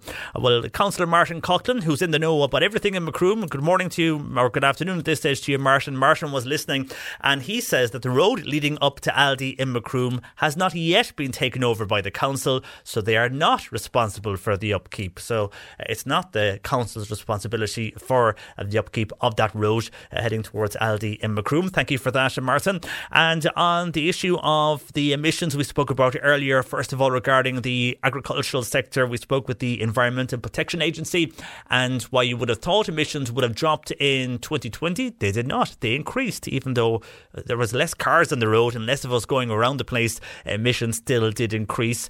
And one of the reasons in that uh, was the household emissions, which increased because more of us were at home. So electricity was used and heat was used, and also the agricultural industry did not stop. Uh, obviously, enough continued and because of that, they were the two that were highlighted in this report. There was other factors as well, and it goes back to our discussion yesterday uh, on the effects this will have towards agriculture. Well, uh, Texter says, I have visions of farmers heading to the government buildings with side delivery muck spreaders full to the brim, says this Texter. While uh, John says, as a farmer, I am concerned about global warming, but it was refreshing to hear the farmer in North Cork speaking on primetime last night on how farmers could reduce output and as a farmer, we can do our bit for climate change. All this production is a nonsense.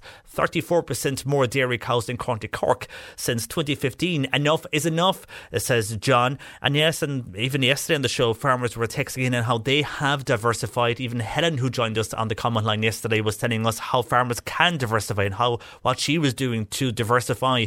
Uh, but I think a lot of farmers were upset that the way that they keep uh, feel they're being singled out every time uh, the climate is mentioned or these reports come out regarding emissions. And Dan says, JP, I drive around Munster five days a week. Over the past two years, approximately, the number of cows on farms has doubled or trebled in some cases. I don't think the land mass grew accordingly. This was due to some EU limit being removed, surely a contributor to climate change. Uh, meanwhile, farmers still moan about survival. To qualify my observations, what is the difference between a farmer and a newborn baby? The baby will eventually stop crying, says Dan on text to 0862 103 103. Your views there on agriculture and the emission situation and climate change, and on the issue of doctors, which we spoke about earlier. And this was doctors trying to figure out. Um, uh, this was a case basically from the weekend that we discussed yesterday. A man who went to another hospital in the city, and basically uh, they couldn't give him medication until they realised uh, from his medical files what he was on medical wise and if he was allergic to anything.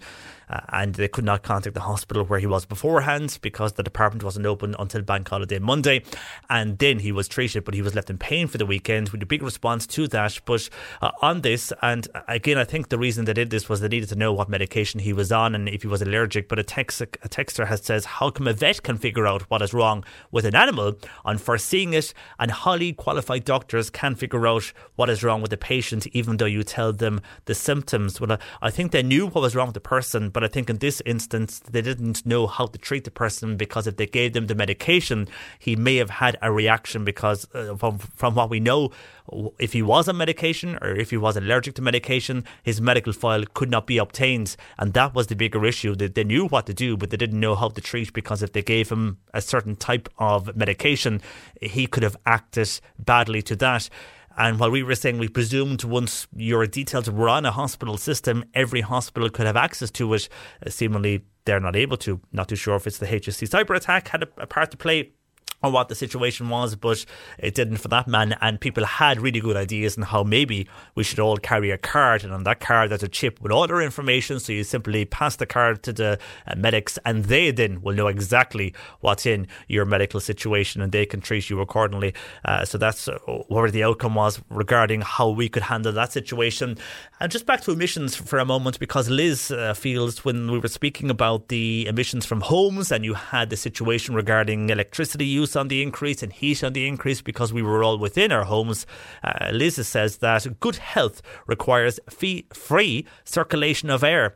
Otherwise, houses are incubators. And yeah, I mean, a lot of the houses which have drafts, they say were the best ones to be in during the, the height of the COVID pandemic because uh, the air was circulating around. And some of the newer homes, which are airtight, uh, they were the ones where they, they say now I don't know how true this is, but that's where uh, those um, colds and flus can uh, flourish because there's not enough air circulating around. Anyhow, Liz, thank you for your uh, text and a text here asking about the shoebox appeal and where can they be handed in if you're in the Bantry or Skibbereen areas. Well, on that.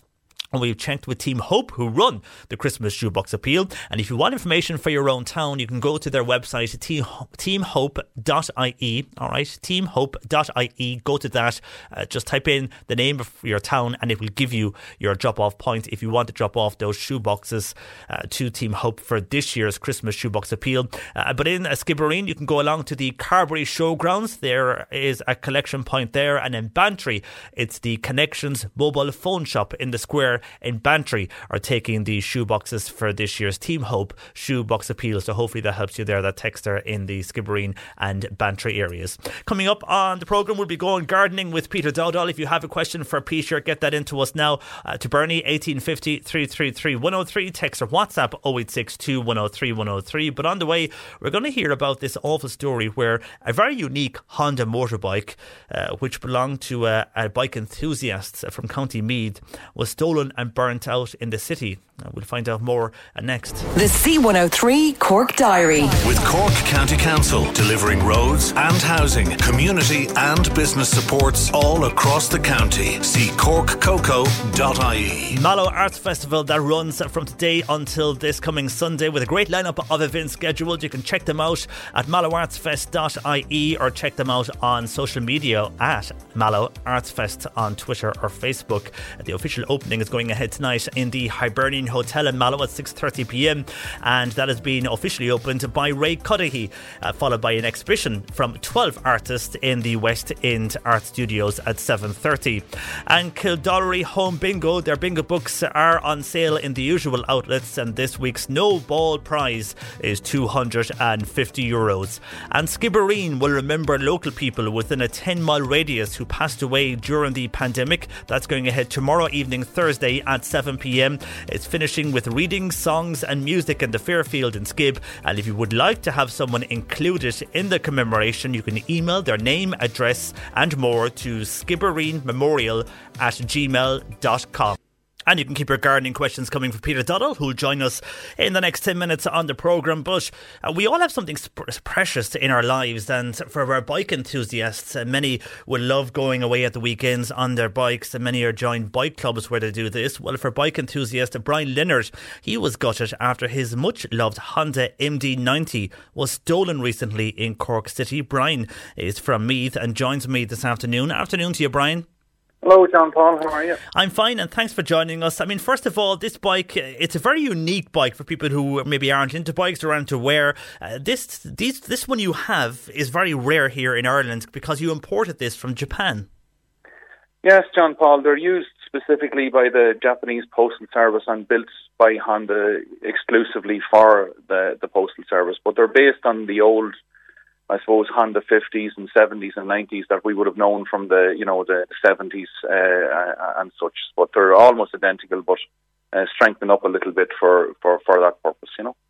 So you obviously are, you know big into bikes, and you, why did you import this one? Is it because simply it's so rare, and and you'd like to have a version of your own?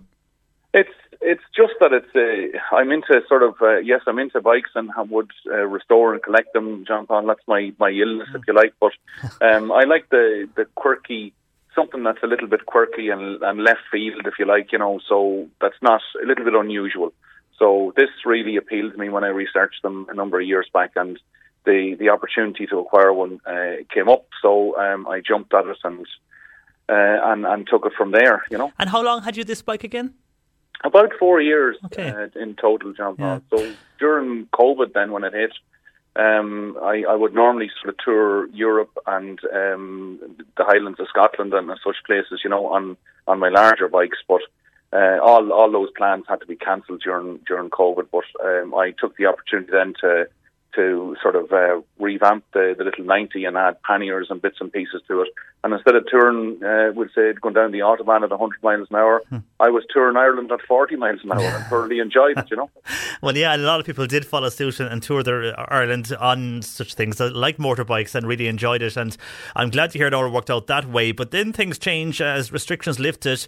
Uh, your son was able to go back to college and he came to Cork uh, to UCC and needed a way to transport around himself. So uh, you, being a good dad, felt that you could lengthen the bike. That's exactly it, yeah. So David um, went back to college there recently in UCCs in his final year studying languages. And um, so the, the bike was sort of repurposed for, for him and uh, and then transported down there to, to college and he was he had it stored in the underground car park while he was waiting to do his um, his IBT uh, test to get um, insurance on it, you know.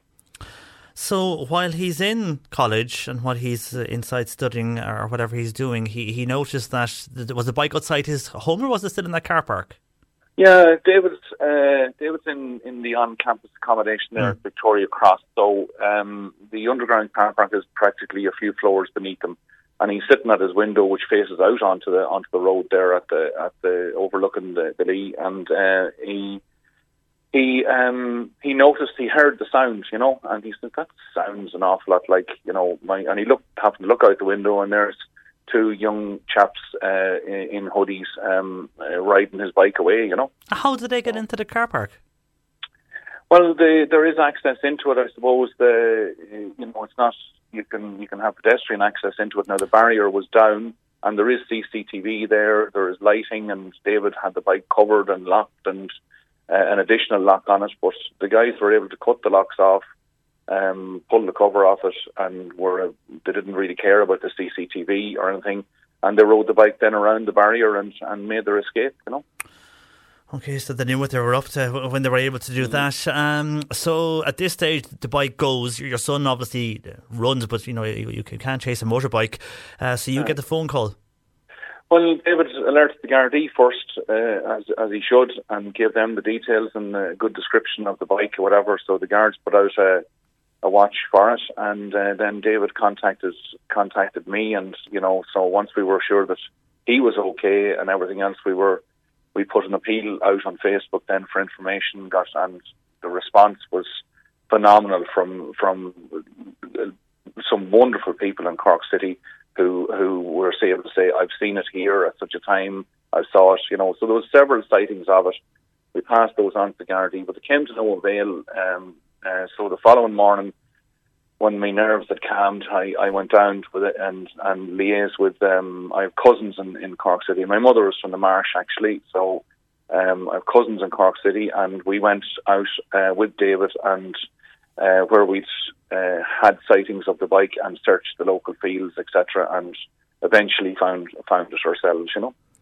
And how, I mean, looking for a bike like this, uh, it is maybe smaller than what you would look at a normal motorbike at, but mm. it's a bit like looking for a needle in a haystack. I mean, uh, I presume your cousins knew exactly uh, the story when it comes to this situation. It's not the first time bikes have been stolen in Cork City, and they would have known where to look for, for a bike like this. Yeah, the local knowledge um, was was really good, you know, to have that and that support there, and um, the uh, you know the direct and the sightings, you know, so people had seen it. So one of my cousins uh, that morning actually witnessed the bike himself uh, and the two young chaps on it in those in the fields where it was eventually found. So he he sort of gave chase, but they they they went off. Uh, he couldn't he couldn't get them. So look, we we were able to concentrate our efforts then on that area, uh, and and finally, you know, uh, recovered it, but you know, with, with a little bit of damage done. And what damage was done when you eventually found it?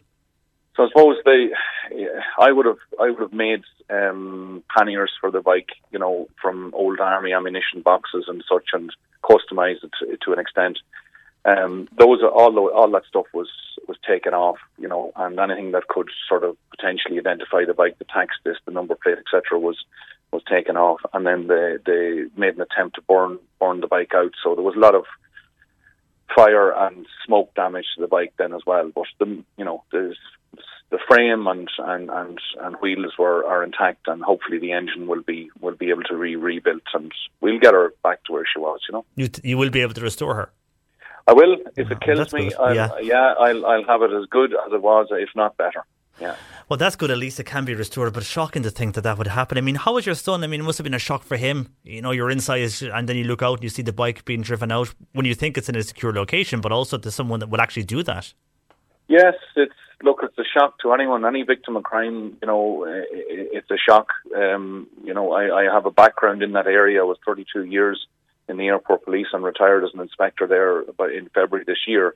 So I'm, I suppose, kind of used to dealing with with crime. But uh, to David, it was uh, it, certainly was a was a shocker. You know, but um, there you go. And how is David now following all of this? I mean, has he found himself a new mode of transport, or how is he getting on in college? He's look. He he was very shook uh, as a result of it. You know that someone would do this. But what what has been a real consolation to him and an eye opener really is the kindness and generosity of uh, of lots and lots of really good people in Cork and um, my own uh, vintage Japanese motorcycle club that I'm attached to. The the the guys there uh, prompted me to set up a Go GoFundMe page and to help with the restoration and and and the the contributions coming into that and the well wishing uh, you know and and people such as yourselves covering it on the on the radio has been hugely beneficial to, to David in particular who who sees that you know it's it's a very very small percentage of people who are who are doing uh, nasty things and the 99% of people really want to do the, the right thing and are very supportive. Yeah, and you're very right about what you say there. The majority are, are doing what they can do and will be supportive to, to him and to your family. And we will share that GoFundMe page later on the C103 Twitter feed so people can donate to you that way and hopefully you, help yeah. re- restoring uh, that fantastic bike. I mean, I've seen images beforehand of the damage Yeah. and it is quite unique, all right. And I mean, you mentioned there a CCTV. I mean, had the Gardaí any look, uh, even looking at the CCTV, if they could uh, make out who these people were, or were they just well covered that they, they couldn't find out who they are? Well, the the local there's this little centre shop there beside the beside the where David's accommodation is, and they had a they were caught on camera there, uh, and which gave the Gardaí a, a very accurate timeline. Which so, which interestingly enough, ten minutes after they they passed that centre shop, they were riding away on the bike on the bike. So they were quite quick about doing what they did.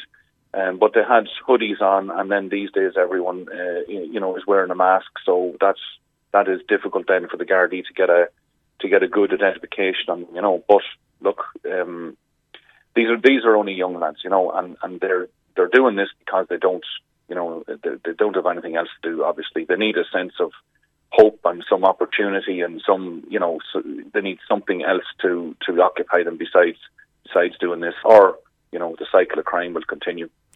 Yeah, and it's unfortunate that they have to do something like this to, you know, spend their days. But anyhow, as you say, it does happen, and it's not only here in Cork; it's happening everywhere, unfortunately.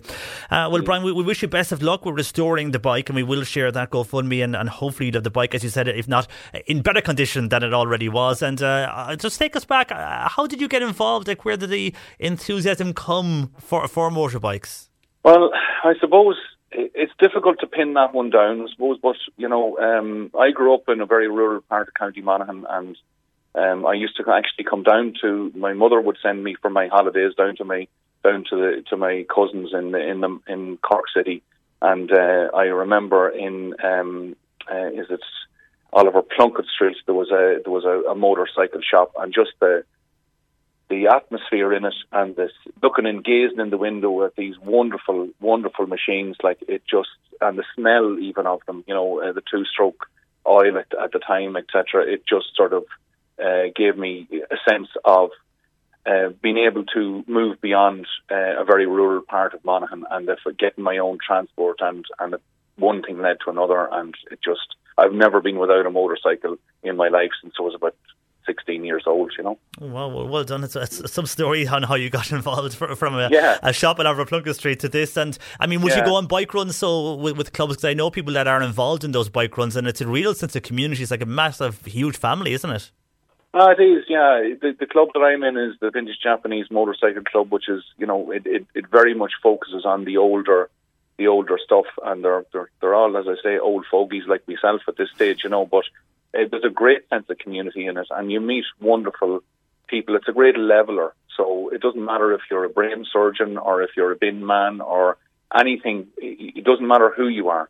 Um, the the conversation is around the motorcycle. It's around you and your participation in it. So you know everybody talks to everybody, and it's a great it's a great great for your mental health. It's great. Um, you know, it's it's great in every sense. And just on that, um, when I was travelling up uh, the back home with the bike and the, stuffed into the boot of my car when we were looking up to recover it, I got a lovely phone call from um, a lady from Midleton Bike, Bike Projects who run um, uh, kind of a men's shed, but focused on uh, motorcycle mechanics, if you like, and they provide workshops there for for, peop- for people to get together who have an interest in motorcycles, talk to each other, and uh, and and have a cup of tea with the focus on, on mental health. And that lady offered me their facilities and whatever, which was lovely of her to do that. Um, I, am lucky enough to have my own and the ability to do it, but I, I said I'd give her a shout out on the radio if I could. Like it was, a, it was a, one of the many, many kind gestures from the people of, of Cork that, that, that we received. Oh, well, well done to the gang in Midleton. And I know uh, on text and WhatsApp here, so many people have been in touch. They followed your story on social mm. media over the last number of days, and they're all just wish, passing on well wishes to yourself, Brian, and to David, oh, as so do we. So yeah. we wish you the very best of luck with restoring the bike. And as you say, hopefully it all goes well for you uh, and you get all the, the various parts. I mean, if you need anything, give us a shout anyhow, and we'll see if we can get help for you from Cork to me on that one. Thank you very much, John Paul. Uh, take you. care, Brian, and best of luck to your son, David. Uh, that is uh, Brian Linner there joining us uh, from County Meath, and what was and what is an awful story on what happened to his uh, beloved bike. Uh, thankfully, though, they have found it and hopefully will be restored to, as he said himself, even better than what, than what it was. Uh, but what a thing to happen and what a thing for his poor son to see uh, someone going off on when he knew it was his you know beloved dad's bike. Anyhow, uh, we wish them both uh, best of luck and the entire family. What a nice man he is, too. awful to think that something like that would happen. But anyhow, it doesn't, doesn't it? And we just have to be careful, even though they were extra careful. But anyhow, it shows it can happen to anybody. Across Cork City and And county. This is Cork Today on C103. And Gardaí and Bantry have been in touch and following a traffic collision this morning at Coomhola Bridge in Snave near Bantry due to bad weather conditions. A Jeep left the road and ended up in the water. Now, this Jeep is still in the water, but Bantry Gardaí would like to inform concerned members of the public that the occupant was unharmed and the Jeep is now unoccupied. It is hoped the Jeep will be removed from the water at low tide at about 3.30 this afternoon. But for those who were in the area and are seeing this Jeep in the water. Uh, the occupant is not in the Jeep. He was unharmed or she was unharmed. And the Jeep is unoccupied in that water, hopefully uh, to be removed later this afternoon. That is coming in from Gardaí in Bantry. Let's go gardening. And we're joined by the Irish gardener, Peter Dowdall. Afternoon to you, Peter. Well, that's good news anyway, John Paul, that nobody was hurt. So yeah, good news. Yeah, and I can I can see why the the Gardaí were getting a lot of calls because people saw this jeep and presumed someone was in there, but thankfully um, that person is out of the uh, the jeep now all and okay. is unharmed, so all well there. Now, uh, while all is well, and that was due to bad weather conditions, not the best day to be out in the garden, but a lot of people are looking out at the garden, Peter, and a lot of questions into us here. Uh, so we'll get straight into them. And first of all, Mary is in Macroom, and Mary has a butternut squash growing in her greenhouse. She wants to know how can she tell when they are ready to pick? When it's big enough, really, is the short answer to that, John Paul. I mean, it's ready to pick whenever you want, but uh, just wait till it's big enough and then, then, then pick away. Okay, and now she wants to know uh, if you have, she has bell pepper plants. Can they be kept yeah. in the ground until next year, or do you need to grow new plants every year? I'm fairly sure that they're a one-time harvest. I'm going from memory on this. I haven't grown them in years, but I'm fairly sure that you will have to plant again next year. But I could stand corrected on this. I'm not 100% on that one, uh, but I think you'll have to plant them again for next year. Okay, and Paula has a question because she has three agapanthus in a cement pot, and over the summer there were long stemmed blue flowers. Should I cut these stems now, and what should I do with the main plant? Because she read somewhere that they should be stored like other bulbs over winter, as in dried and wrapped in a brown paper bag, or do I leave them in the pot? asks Paula. No, Paula, you, you leave them out, you're fine. So the long flower stems, which have now died off, or probably have died off, what you could do if you want, and it's very, very easy and very successful, is collect the seed from the, those long flower stalks where the blue flowers were up on top. they, they'll have now turned into seed pods. If so, if they're dry and kind of crinkly, they'll crack open very, very easy, and you have these little black seeds. So you could try sowing them into a bit of compost, and you'll have new agapanthus. Now it does take quite a while for them to develop into a, a decent sized plant from seed, but it's a bit of fun and it's worth a try. Uh, normally you'd grow them from dividing the, the, the, the root system under the ground. Uh, in terms of do you need to take it up and treat it like a normal bulb, I, am going to say no, and the reason for that is because we tend not to get too cold uh, in Ireland. Now, as sure as I say this, we'll, we'll go to minus 20 or something, but um, uh, 99 times out of 100, not even 9 times out of 10, but 99 times out of 100, they'll be fine outside. Um, and particularly when they're growing in a pot like Paula has them, because that means that they're going to be well drained. They're not sitting in wet soil in the garden bed. Um, you know, all soil is wet today, obviously, but at least in a pot it's going to drain away. So I would say leave them out because the other thing is you want that pot, you want that root system to become very congested in the pot because that's when they flower at their best, is when the root system is, is good and congested. So I would leave them well alone. Uh, if you want to collect the seeds, do. Uh, if not, just just cut the seed, the, the flower stems down to ground level. They're, depending on the species of Agapanthus, John Paul, they're either what's referred to as evergreen, semi-evergreen, or herbaceous. Now, basically what that means is that they will or they won't die back under the ground. So if you see them all withering and going brown, don't worry about that at this time of the year at all. Uh, it, will be totally natural. And again, depending on the severity of the winter, um, will determine whether or not they will. So really, you have little enough to do with them. Leave well alone, I would say. Okay, Paula, hopefully that helps you there. And Kathleen is in Macroom. Now, Kathleen uh, did not have a lot of fruit from her strawberry plants last summer. She wants to know is there feed she be, should be giving them because they are placed in a sunny position outside, so she doesn't know why that was happening. It uh, certainly wouldn't be feeding anything like that at this time of the year, okay, because you don't want to be encouraging new growth during the winter months. Um, so as to why they weren't, why they didn't fruit particularly well in a sunny position last year, I'd be more concerned about a couple of things. Number one, the age of the plant. Um, so strawberry plants that are kind of two or three years old are at their best, if you like, from year two, three, and four. Before that, they're a bit too young. Year one, they're a bit too young to give you anything worth talking about. And after that, they do begin to get a bit tired. Um, but what you can do is you remove these little runners. So if you if you if you see a strawberry plant, uh, John Paul, it's like a little rosette of leaves, and then it sends this this stolon out. It's like a, an umbilical cord, if you like, and at the end of it you have another rosette of leaves. So it's quite simple to just pin that extra rosette of leaves into a little pot full of compost, and it'll develop its own root system. And then when it does, you just uh, literally sever the umbilical cord, cut that stolon between the parent plant and the runner, and you've got new plants. So as the older plants become old and tired, you constantly have uh, a succession of new plants coming on that will give you more and more fruit. So I wonder is it to do with the age of the plants, and also if you don't remove the runners, whether you use them or not. But if you don't remove them, the plant will will tire because it'll be sending its energy into the runners as opposed to into fruit. Uh, so I wonder, was the plant too young or is it too old? Uh, and if it's in year two, three, or four, I would feed it, uh, but not now, during the spring months with a good organic. It'll have to be organic because you'll be eating it. So a good organic tomato food. But that's, I'm talking kind of March, April, May time. Okay, Helena had an amazing crops of dahlias this year, still going strong. I was hoping, she says, to leave them in the ground this winter. So, what would be the best covering to put over them? Um, uh, they were sorry. What was the, what was the plant? Did you say? It's uh, dahlias. She has dahlias. No, I don't. I wouldn't be too worried about covering them. Uh, you could give a mulch around the plant with a good organic matter, something like farmyard manure or, or, mushroom compost or something like that. That will benefit because it'll feed the plant, but it'll also uh, it'll also protect them from kind of frost damage during the winter months. So I wouldn't be too concerned about covering them with anything else. If we do get an extremely cold winter again, uh, you could put something like horticultural fleece over them, uh, but that would only be a temporary. I wouldn't leave it on them all winter. Okay, and Sheila wants to know she has or should young pyracanthus shrubs should they be sprayed now uh, to prevent insects and stuff attacking them, and with what sprays? Asks uh, Sheila.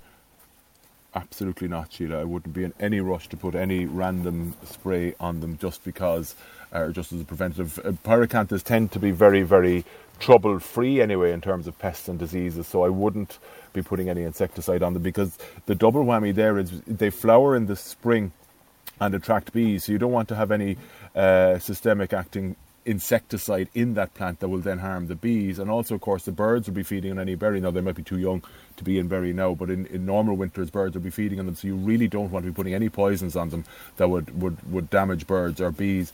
So I would there'd be nothing that I would put on as a preventative. They tend to be trouble free anyway. But if they do get a problem, I would say then contact us and uh, we, will we'll come up with a solution at that point. But I, I wouldn't imagine they will have a problem. Okay, Mike is a Bantry. He has a Canna Lucifer lily. It's about five feet and just about to flower now. Is this normal? It's a bit late for it actually. They normally the, the cannas would normally flower kind of in, in this climate around August and into September, so it is a bit late. But but be it be it as it may, enjoy the bloom. Unfortunately, cannas now are a bit frost tender, so when, when the the first frost does come, it'll probably put paid to the the canna bloom. And that is a plant that I would be protecting over the winter months, not not only from the, the cold, but also from the amount of winter rain we get God knows there'll be enough there'll be enough rain now today yeah. for the for the canna to see in its lifetime. Uh, so I would protect it maybe by bringing it in for the winter if it's going to be a severe winter, or covering it with fleece or something like that over the winter months. Okay, and we've about fifty seconds left, so maybe uh, short answers for these because this person first of all is asking, can you set rose plants outside? I have them in pots at the moment inside. Can they be set outside this time of the year? I'm going to say yes, but it does depend if it's an outdoor variety. So if you bought it as a house plant, then it'll be an indoor variety. But all other roses, yes, you can plant away outside. And do you know where you could get bluebell bulbs and where, when uh, can you set them? Yeah, in a blatant plug for myself, we have a few left on the irishgardener.com. They are Irish grown, Irish bluebells grown in County Waterford, so it's the irishgardener.com. We don't have that many left, but we do still have some left. Okay, Peter, and are you uh, any more out and about meetings or online for the next week or so? We're online doing webinars and talks and demos. Yeah. We're, we're kind of it's the new world, but we're booked out doing online gardening at the moment. So it's uh, it's, it's it's it's good and it's busy, and the whole world seems to be gardening, which is great. Or well, as you great. say at the moment, at least looking out at the garden. Yeah, I think a lot of people picked up more gardening during the last year or so. So I think there's a bigger interest. There always was, but I think there could be bigger interest anyhow. Uh, I don't know if you've noticed that or not in the last while it's exploded in the last year and a half. And yeah. I suppose it's the one, the best positive to come out of the last year and a half is people's deeper appreciation for the not just the beauty, but also the importance of the, the green environment and the natural landscape. True. Well, Peter, we'll chat to you next week. Uh, thanks for joining us. There is theirishgardener.com. You'll find him on Instagram, on Facebook at the Irish Gardener, Peter Dowdall. And we'll chat to you tomorrow morning from 10 a.m. with Cork Today. My thanks to Bernie Murphy, who produced. I'm John Paul McNamara.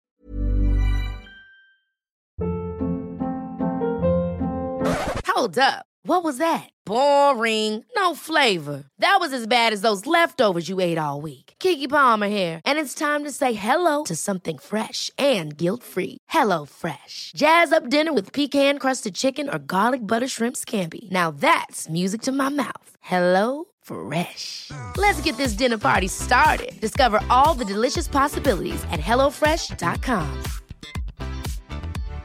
When you make decisions for your company, you look for the no-brainers. And if you have a lot of mailing to do, stamps.com is the ultimate no-brainer. It streamlines your processes to make your business more efficient, which makes you less busy. Mail checks, invoices, legal documents, and everything you need to keep your business running with stamps.com. Seamlessly connect with every major marketplace and shopping cart Schedule package pickups and see your cheapest and fastest shipping options from different carriers with rates up to 89% off USPS and UPS rates. And with the Stamps.com mobile app, you can take care of mailing and shipping wherever you are. Make the same no-brainer decision as over 1 million other businesses with Stamps.com. Sign up with Code PROGRAM for a four-week trial, plus free postage and a free digital scale. No long-term commitments or contracts. That's stamps.com. Code program.